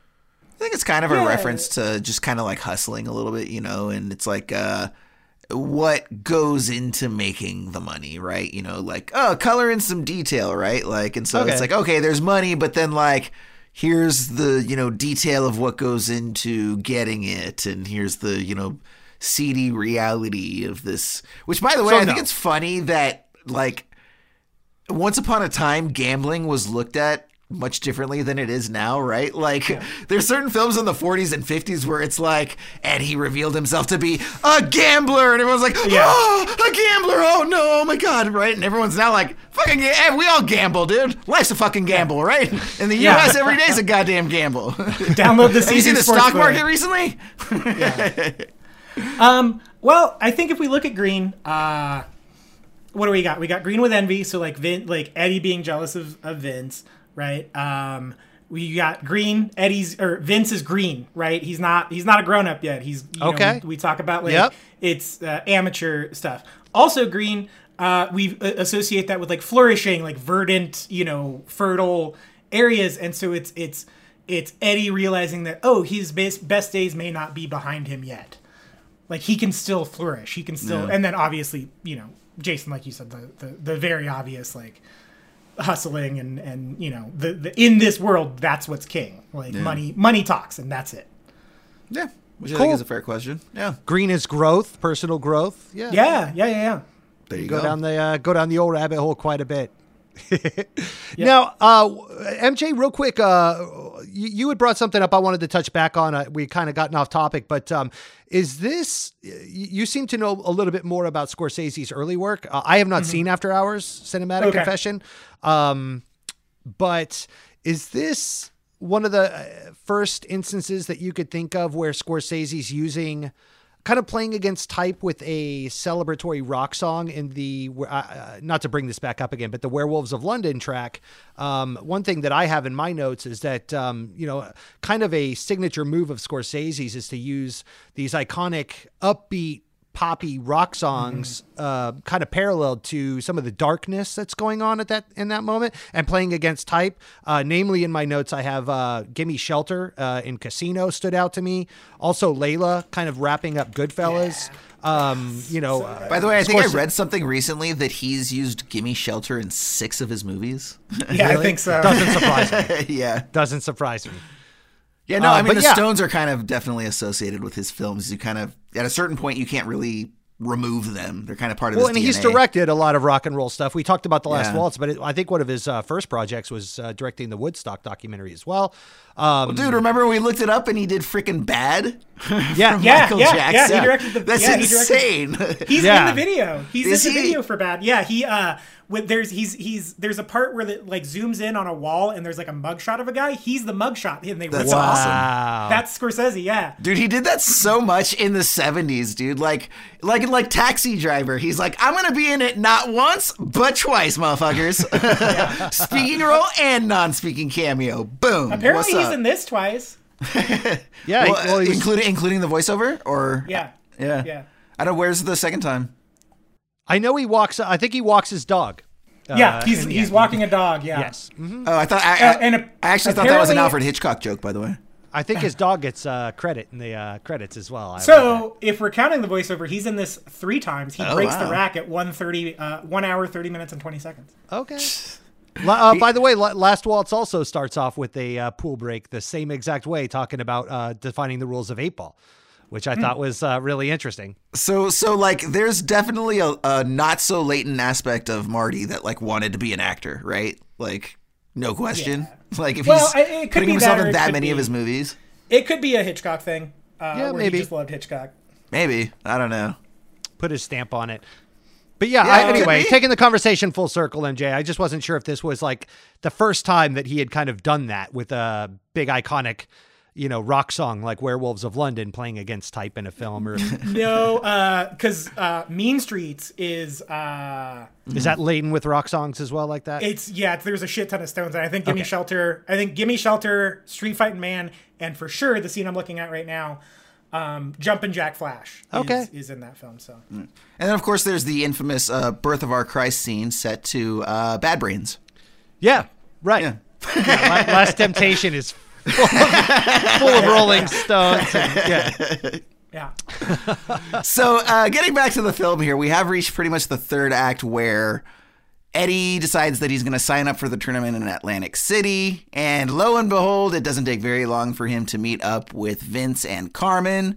They're sort of doing their own hustling thing. Carmen explains that they're doing very well for themselves, that you know it was the right thing for Eddie to sort of move on from them, and they were ready to sort of do, get out there and start doing their own thing, and it's not going to take long for them. You know, we've got this whole. Well, first of all, let me back up. I do want to say that, like, I think, uh, you know, it's a one of the better shots of the film is uh, when he first walks into the uh, tournament scene and we see like all of the tables there, you know, within the competitive setting, and there's that, that nice overhead shot, and then it sort of dollies back and around, and then we end up So like dope. with Paul Newman's head right right behind it. Yeah. the rest So of it dope. is such a great shot, man. I agree. oh, I love it. Yeah, I and uh, I mean, he makes that he makes that thing feel like the fucking Roman Coliseum. man. it's, uh, it's so cool. Absolutely. Yeah, Yeah, and that's supposed to be a casino, right? I mean, it looks like a Mhm. uh, high school gymnasium or something Yeah. at the time. Or uh, yeah, I, I, I thought. By the way, very- do you, do you guys know like was that post like the the death of Atlantic City? Because like I, I'm not familiar enough with Atlantic City, but he he distinctly walks into a casino that has like no lettering and like the lights don't really seem to be on. right? So like that that's more or less what I'm talking about. yeah, so I'm not sure if they have hours there. If it's not a 24 hour city, is Looked it like a rec center. But I know that eventually Atlantic City died, basically, and so I don't know if that was like the last vestiges of the city or it was hanging on. I, I, I don't know if you guys have any color on that or not. I don't. Yeah, I don't know. Yeah, I'm I not don't know either. But either way, you know, so they get placed, and of course, you now know, I grew up in Atlantic City, Jason. and I'd like to- Uh, by the way, uh, can you uh, do, do you have like a, a latent Atlantic City accent that you've been trying to work hard over the years to uh, cover up, and do you want to let it out now? I mean, I think that's just a Jersey accent, isn't it? Like uh, Tony Soprano or something along those lines. Pretty that's what I would imagine. All right, Ryan, I'm going to try again. Ryan, can you do a New Jersey accent for us right now, live on air? No, I will not. God, Ugh. MJ. I got nothing, man. Sorry. Ah, you guys suck. Okay. Uh, well, I'm gonna have to hit you guys back with uh, some other even weirder accent later. But either way, yeah, I wasn't quite sure what the the whole nature of the Atlantic City conditions were at the time. But either way, they are. It seems like this would have been during a boom. Um, it, it, so according to this, uh, legalized gambling didn't happen in Atlantic City until uh, 1978. Um, okay. Literally 10 years to the day before I was born. Wow. Hey. Um, May 26, 1978. Uh, so, but according to this, Tyson had most of his fights in Atlantic City in the 80s. And, like, you Oh, know, wow. Tyson was a big fucking deal. So, Yeah, mhm. absolutely. Yeah. Interesting. Well, either way, so you know they've we've got this tournament going on, and we see Eddie and Vincent both making their way up the ranks pretty quickly. And of course, what's going to happen before long? They're going to get placed against one another. I forget if it's like the semifinals or the finals, but they're put up against one another, and they are you know going to set up this sort of big dramatic finish. And by the end of it, Eddie is the one that will have won, or did he? because it actually turns out that Vincent had a little scheme of his own, right? So, you know, Eddie wins the match. Vincent, you know, takes his loss gracefully. We get that nice little moment where Eddie's walking away and he like goes outside and does like a little fist pump and he's super stoked for himself. And, you know, he's chilling with his GF in the hotel room. Everything's good. Who shows up but Carmen to deliver an envelope of money letting Eddie know that they totally tanked the match for the purposes of gambling, thinking that he would be proud of them because they finally accepted his hustling ways. But of course, his own pride can't get past the fact that he didn't win fair and square, and that's just going to eat at him raw, right? The same way that young Eddie and the Hustler just wanted someone's best game. We see that in Vince, right? They're both they're not doing it for the money; they're doing it for the love of the thing itself. In this case, the sport, you know. And I think that's a theme, obviously, that we can all relate to, where you know, and you're when you're young and you know before the financial constraints of the world set uh, are set on you, you can just think about fun things like art and movies and not have to worry about all that stuff. But uh, we get away from that pretty quickly, and so Eddie just can't hang with this. Basically, he you know he still advances into the finals, and he's going to during the middle of the match just forfeit when he realizes that he didn't get there fair and square, and he just you know kind of like walking off into the ocean, right? Just kind of takes his stuff down, breaks down his cue, uh, and lets the ref know that he's forfeiting, walks over, gives the envelope of money back to Vince and Carmen, and walks off. And that's going to sort of set up the end, sort of final sequence and scene. And I want to see what you guys have to think about how effectively this does or doesn't wrap things up. And basically, what happens is Vince returns for this one on one at Eddie's request, basically.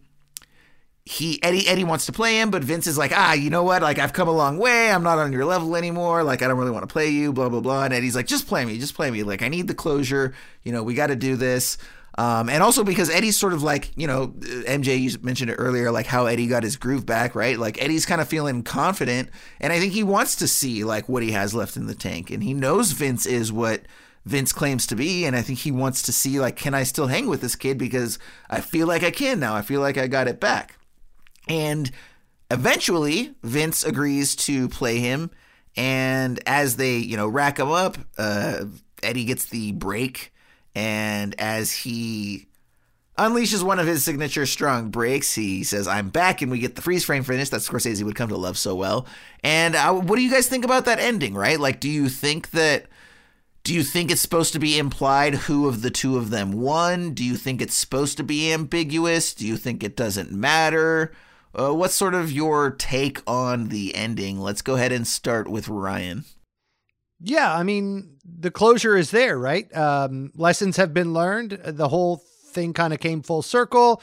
Um, it's not about who wins or loses. That's kind of what we had to learn throughout the game. That's, I mean, that's kind of what uh, what Eddie was trying to te- teach Vinny all along, right? It's talent versus control, and the patience of and and the importance of losing, and how that can sometimes be more valuable than winning itself, depending on how it's done methodically. So all that to say, I don't think that who wins or loses on this game because he's talking about if I lose this game, I'll see you in New Orleans. If I lose this game, I'll see you in Denver or whatever. He lists off all these cities where tournaments were being played, uh, meaning it, it, to me, the closure was that uh, Eddie was able to get back in the game and, and kind of uh, learn his lessons and, and get that resolve that he had wanted. Um, and Vinny had stepped up and gone the other way. So they kind of met in the middle, maturity wise, and uh, the movie was able to find that that closure and move on. And so who won or lost that game doesn't really matter. It's more that Eddie's back, baby.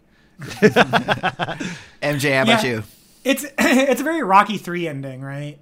Um, it's almost exactly the same ending as Rocky. 3. Uh, where- Arguably the be- the best Rocky with Clubber Lang. yeah, yeah.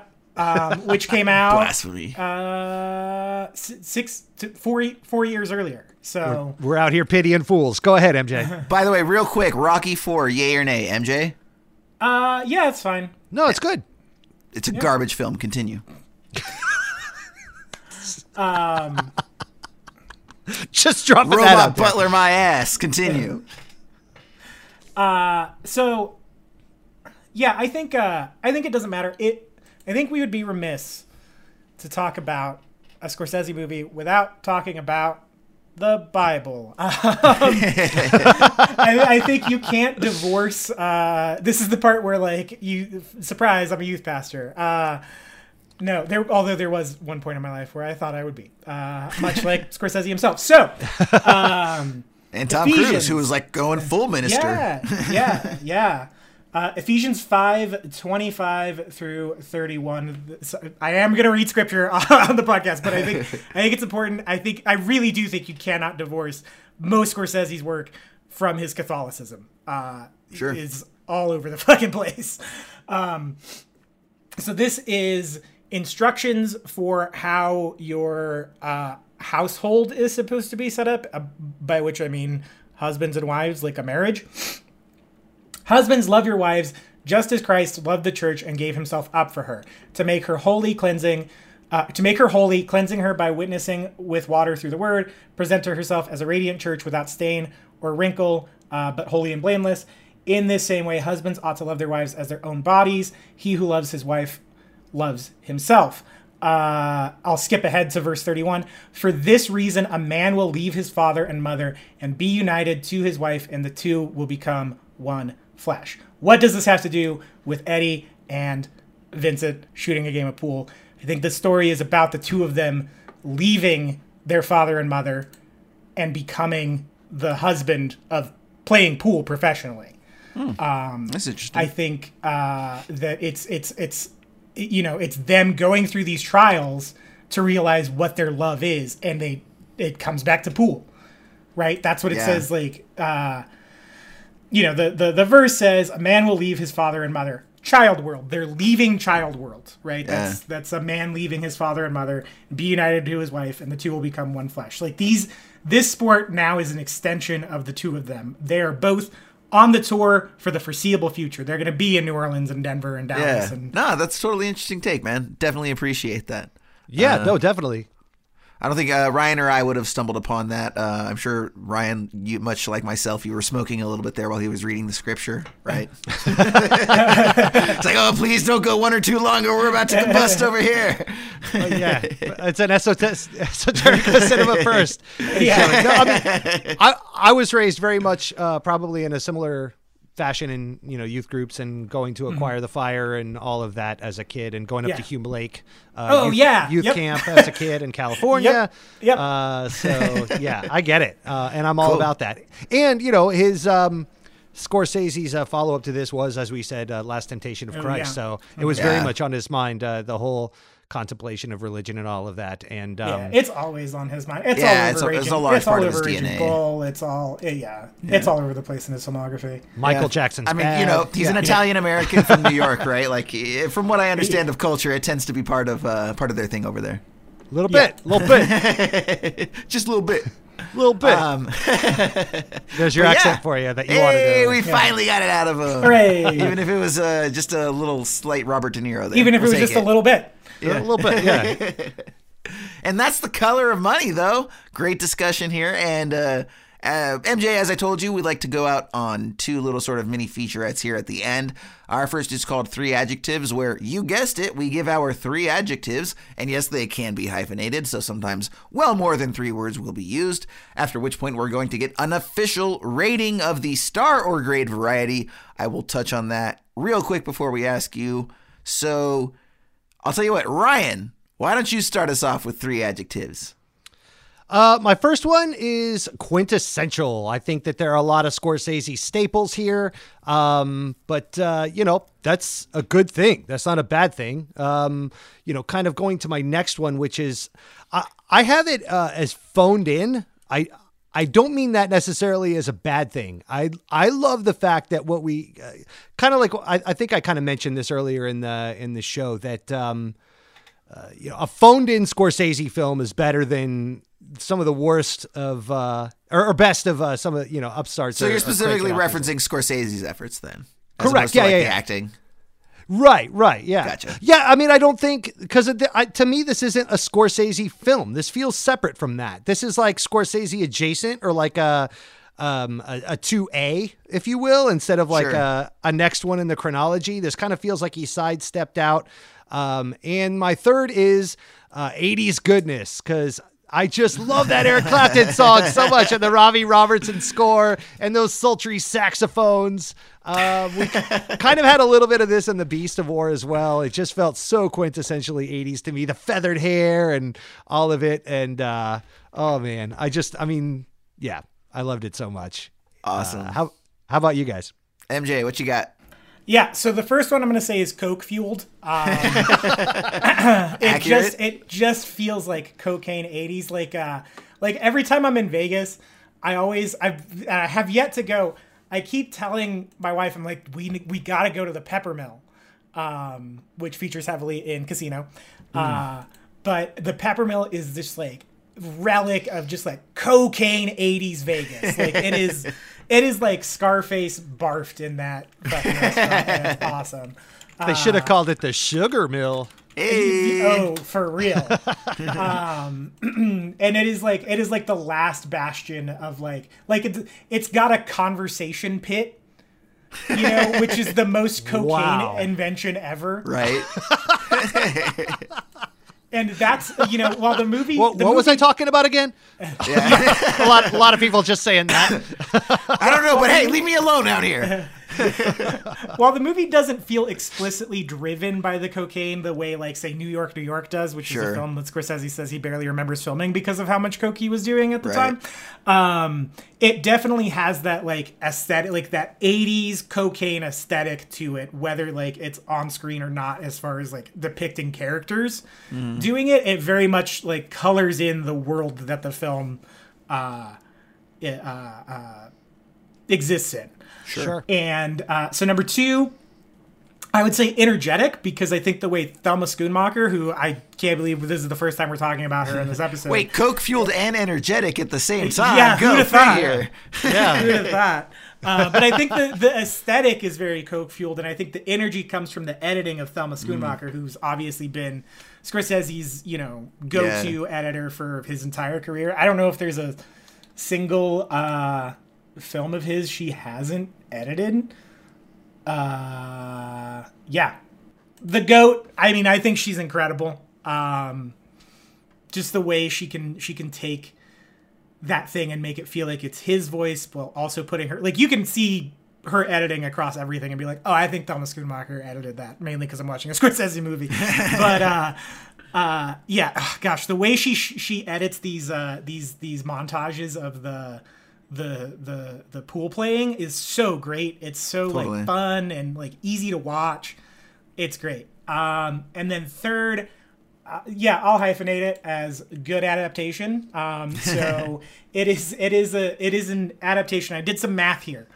Um, there's a lot of talk, a lot of time about oh, you know, we want original movies and we want you know everything's an IP or an adaptation or a sequel or whatever, right? People get on high horses about that. Martin Scorsese has made 26. I'm counting Killers of the Flower Moon has yet to be released, but will be released in November of this year. Uh, film. So uh, currently, he has made 26 feature length, uh, narrative driven films. This is not counting his documentary work. Yeah. Of those 26, 18 of them are adaptations, sequels, or remakes. Wow. That's crazy. Wow. I don't think I realized that. Yeah, Yeah. he uh, he has almost no original work uh, as far as uh, someone came up with an idea and wrote it. Um, Yeah. Well, I mean, and that's honestly, I mean, that's super, super common, especially the further back you go, right? Like, Mm-hmm. I don't think that anybody is going to question, you know, Stanley Kubrick as, you know, one of the foremost filmmakers in cinematic history. I think Right. every single movie that he did was a book first. Like, like literally every single Yeah. one. Um, yeah, so, you know, but that's not to say that you, you know, when you like the book 2001 reads very differently from the way that the movie plays out, you know, and you know, eh, so it's not to say that he doesn't put a stamp on everything, but yeah, I mean, he, he- and Kurosawa, I mean, that guy Yeah. has, I would say, a large majority of his were adapted from work. So, so yeah, so I mean, it's not. I think I, I'll bet you if you actually break it down, uh, you know, especially with some of the more classic filmmakers, it's a lot more common than we might expect. Whereas now, you know, like Chris Nolan's just doing everything from the dome. right, right. So yeah, Yeah. very good. Yeah. So uh, and then for my three adjectives, I've got superbly acted. We didn't even mention that uh, Paul Newman won the Oscar for this film, and I do think that it was deserved. Um, I th- thought it was a really strong, commanding performance, and Good in this movie. yeah, and I, there's a lot, you know, there's some, there's some people out there where it's like, oh, you know, his performance wasn't that strong, and you know, it's kind of one of those ones where they're kicking it to him later because they should have given it him before. But uh, this was apparently his first win out of like seven nominations or something like that. yeah, but no, I mean, I think it was. I think that anybody else in this film, the film certainly suffers for it, right? Whether or not he had been Fast Eddie in The Hustler, just taking the color of money in and of itself, because I do think the characters are very different. Fast Eddie and The Hustler is, you know, this easy, pretty boy, you know, charming guy. And here, you know, he's just this gruff, weathered old man. So superbly acted, engagingly photographed, right? Uh, There's a lot of energy behind the way that they chose to cover, and especially with, you know, getting behind the billiards as they're kind of uh, going around the table and whatnot. And we talked about a lot of the energy behind his sort of push ins and dolly movements. And also character driven. You know, we talk about just this as a story. It's really about the characters. There's not really a ton of plot in this movie. And as a matter of fact, you could even argue that a lot of scenes kind of repeat themselves from a story perspective. Though I do think that's part of the point, is it's like this guy just can't there's literally just one lesson he needs to learn and he's just so stubborn that he can't get past it right so it's definitely not something where you know you're going on a crazy plot driven adventure with a bunch of twists and turns. It's a, a very very simple story at the end of the day. And we're here because you know we get to know the characters uh, quite intimately. And all three of them do a great job coloring in their characters uh, necessarily and appropriately. And Yeah, so superbly acted, engagingly photographed, character driven. Now, MJ, real quick, I'm going to give you the option, and, and also just in case we have any, because I know we have some new listeners out there. Uh, you may, you may, if you've listened to the show before, you may wonder why I give star ratings and Ryan gives grade ratings. Well, that's because a long time ago, we're going back to the first three episodes of season one.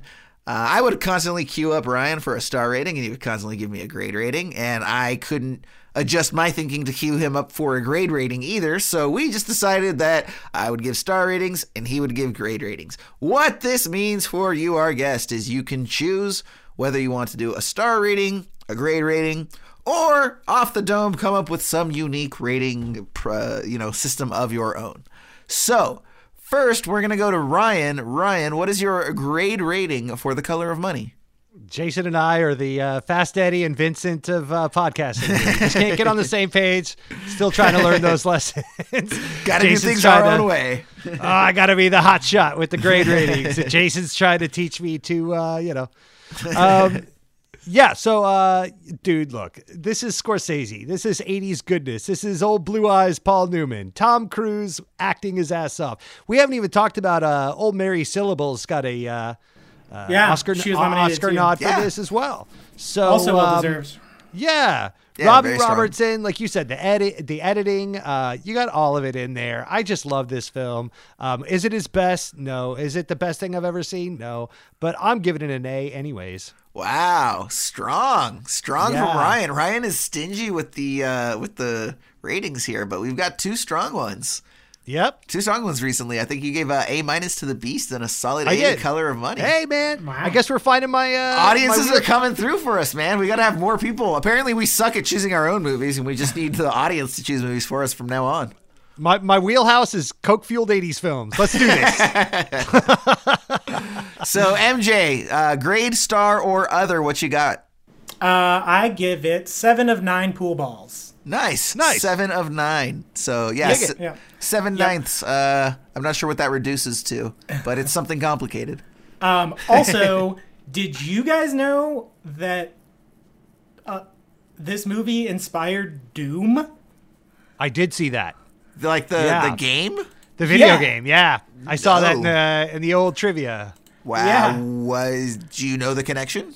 Yeah, so uh, Tom Cruise has a line where he says, "In here, Doom," and I guess the guy who developed Doom, uh, Carmack, uh, Yeah. John Carmack, he liked the way that line sounded. It says uh, the concept originally had a working title of Green and Pissed, but Carmack soon renamed the proposed game Doom after a line in the film The Color of Money. Oh, it's when the guy. Right, it's, It's right when Tom Cruise Werewolves opens Wanted. up the pool cue box, and Yeah. he's like, "What do you, what you got in there?" And Tom, Tom Cruise is like, "In here, Doom. Doom." Yeah. And he opens it up and shows the uh, the Balstrantonio, whatever the hell the Yeah. pool cue brand was. Uh, Babushka. yeah, the Once again, babushka. coming through with the, uh, balabushka. I was gonna say once again coming through with that jersey. Hey, what you got in there? what you got in there? Hey, yeah, you got It's one. the one bat. yeah. It's the bat. It's the bat. What is that? Doom in a box?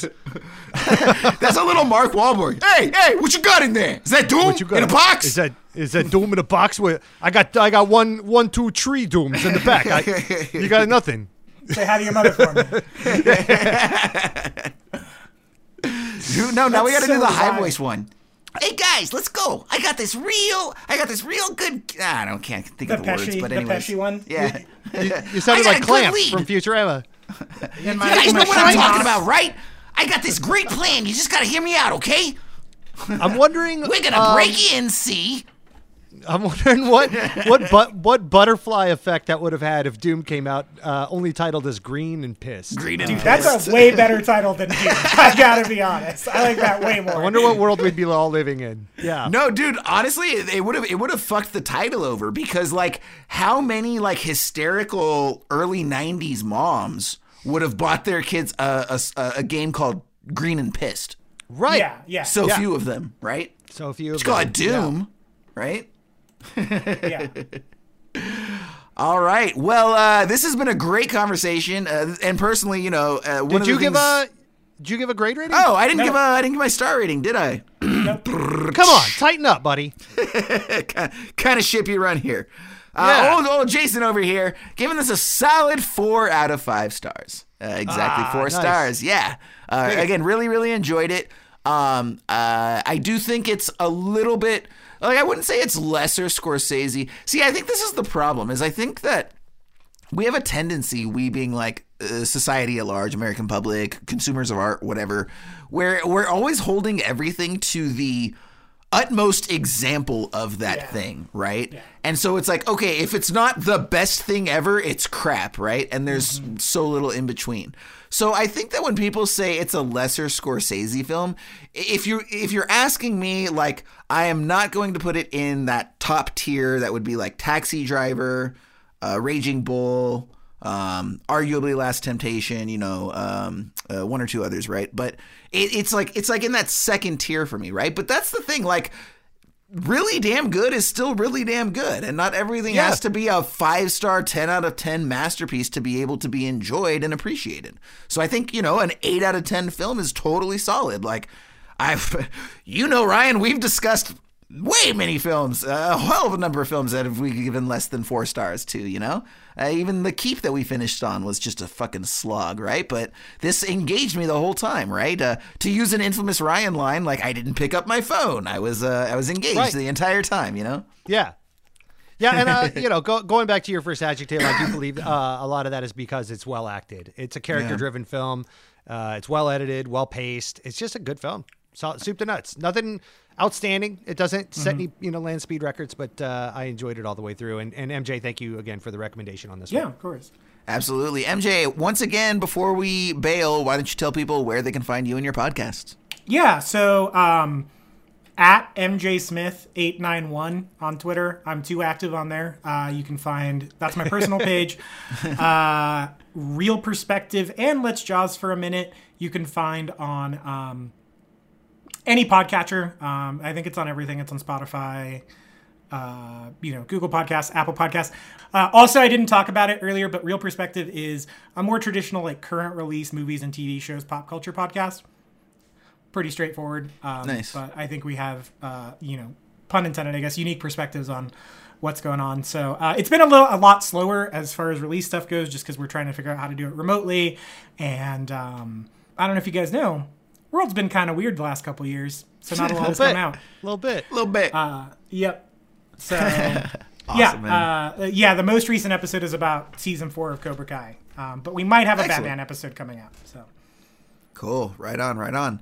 Well, yeah, and so for everyone else, um, hopefully you are listening to this off season of Esoterica Cinema. We've got some fun stuff that we've been releasing. If you haven't, go back and check out. We've got our new five minute review series where Ryan and I review movies in 10 minutes because that's an Esoterica Cinema five minutes. Uh, we got to give ourselves a little bit of padding there. We have got, uh, if uh, it hasn't come out yet, we've got a Neon Genesis Evangelion discussion on tap. Uh, not haven't exactly worked out, so hopefully that's out. If it's not out yet, it will be soon. And there's a whole bunch of other stuff that we have been bringing to you just while we sort of bide our time and get ready for season three, which should be right around the corner. We are going to have our new master list. We're going to update the website with that very shortly. Make sure that if you're not yet, you give us the subscriptions, like, follow, etc., all that stuff. We sure do appreciate it. It's a great way that you can help support the show. And of course, we love to hear from you. So, Instagram and Twitter at Esoterica Cinema. Let us know what you think about this and other episodes. Let us know what films you would like to see us cover. Yeah, other than that, I think that about wraps it up. So, thanks again for hanging out with us and discussing the color of money. We'll see you again on Esoterica Cinema.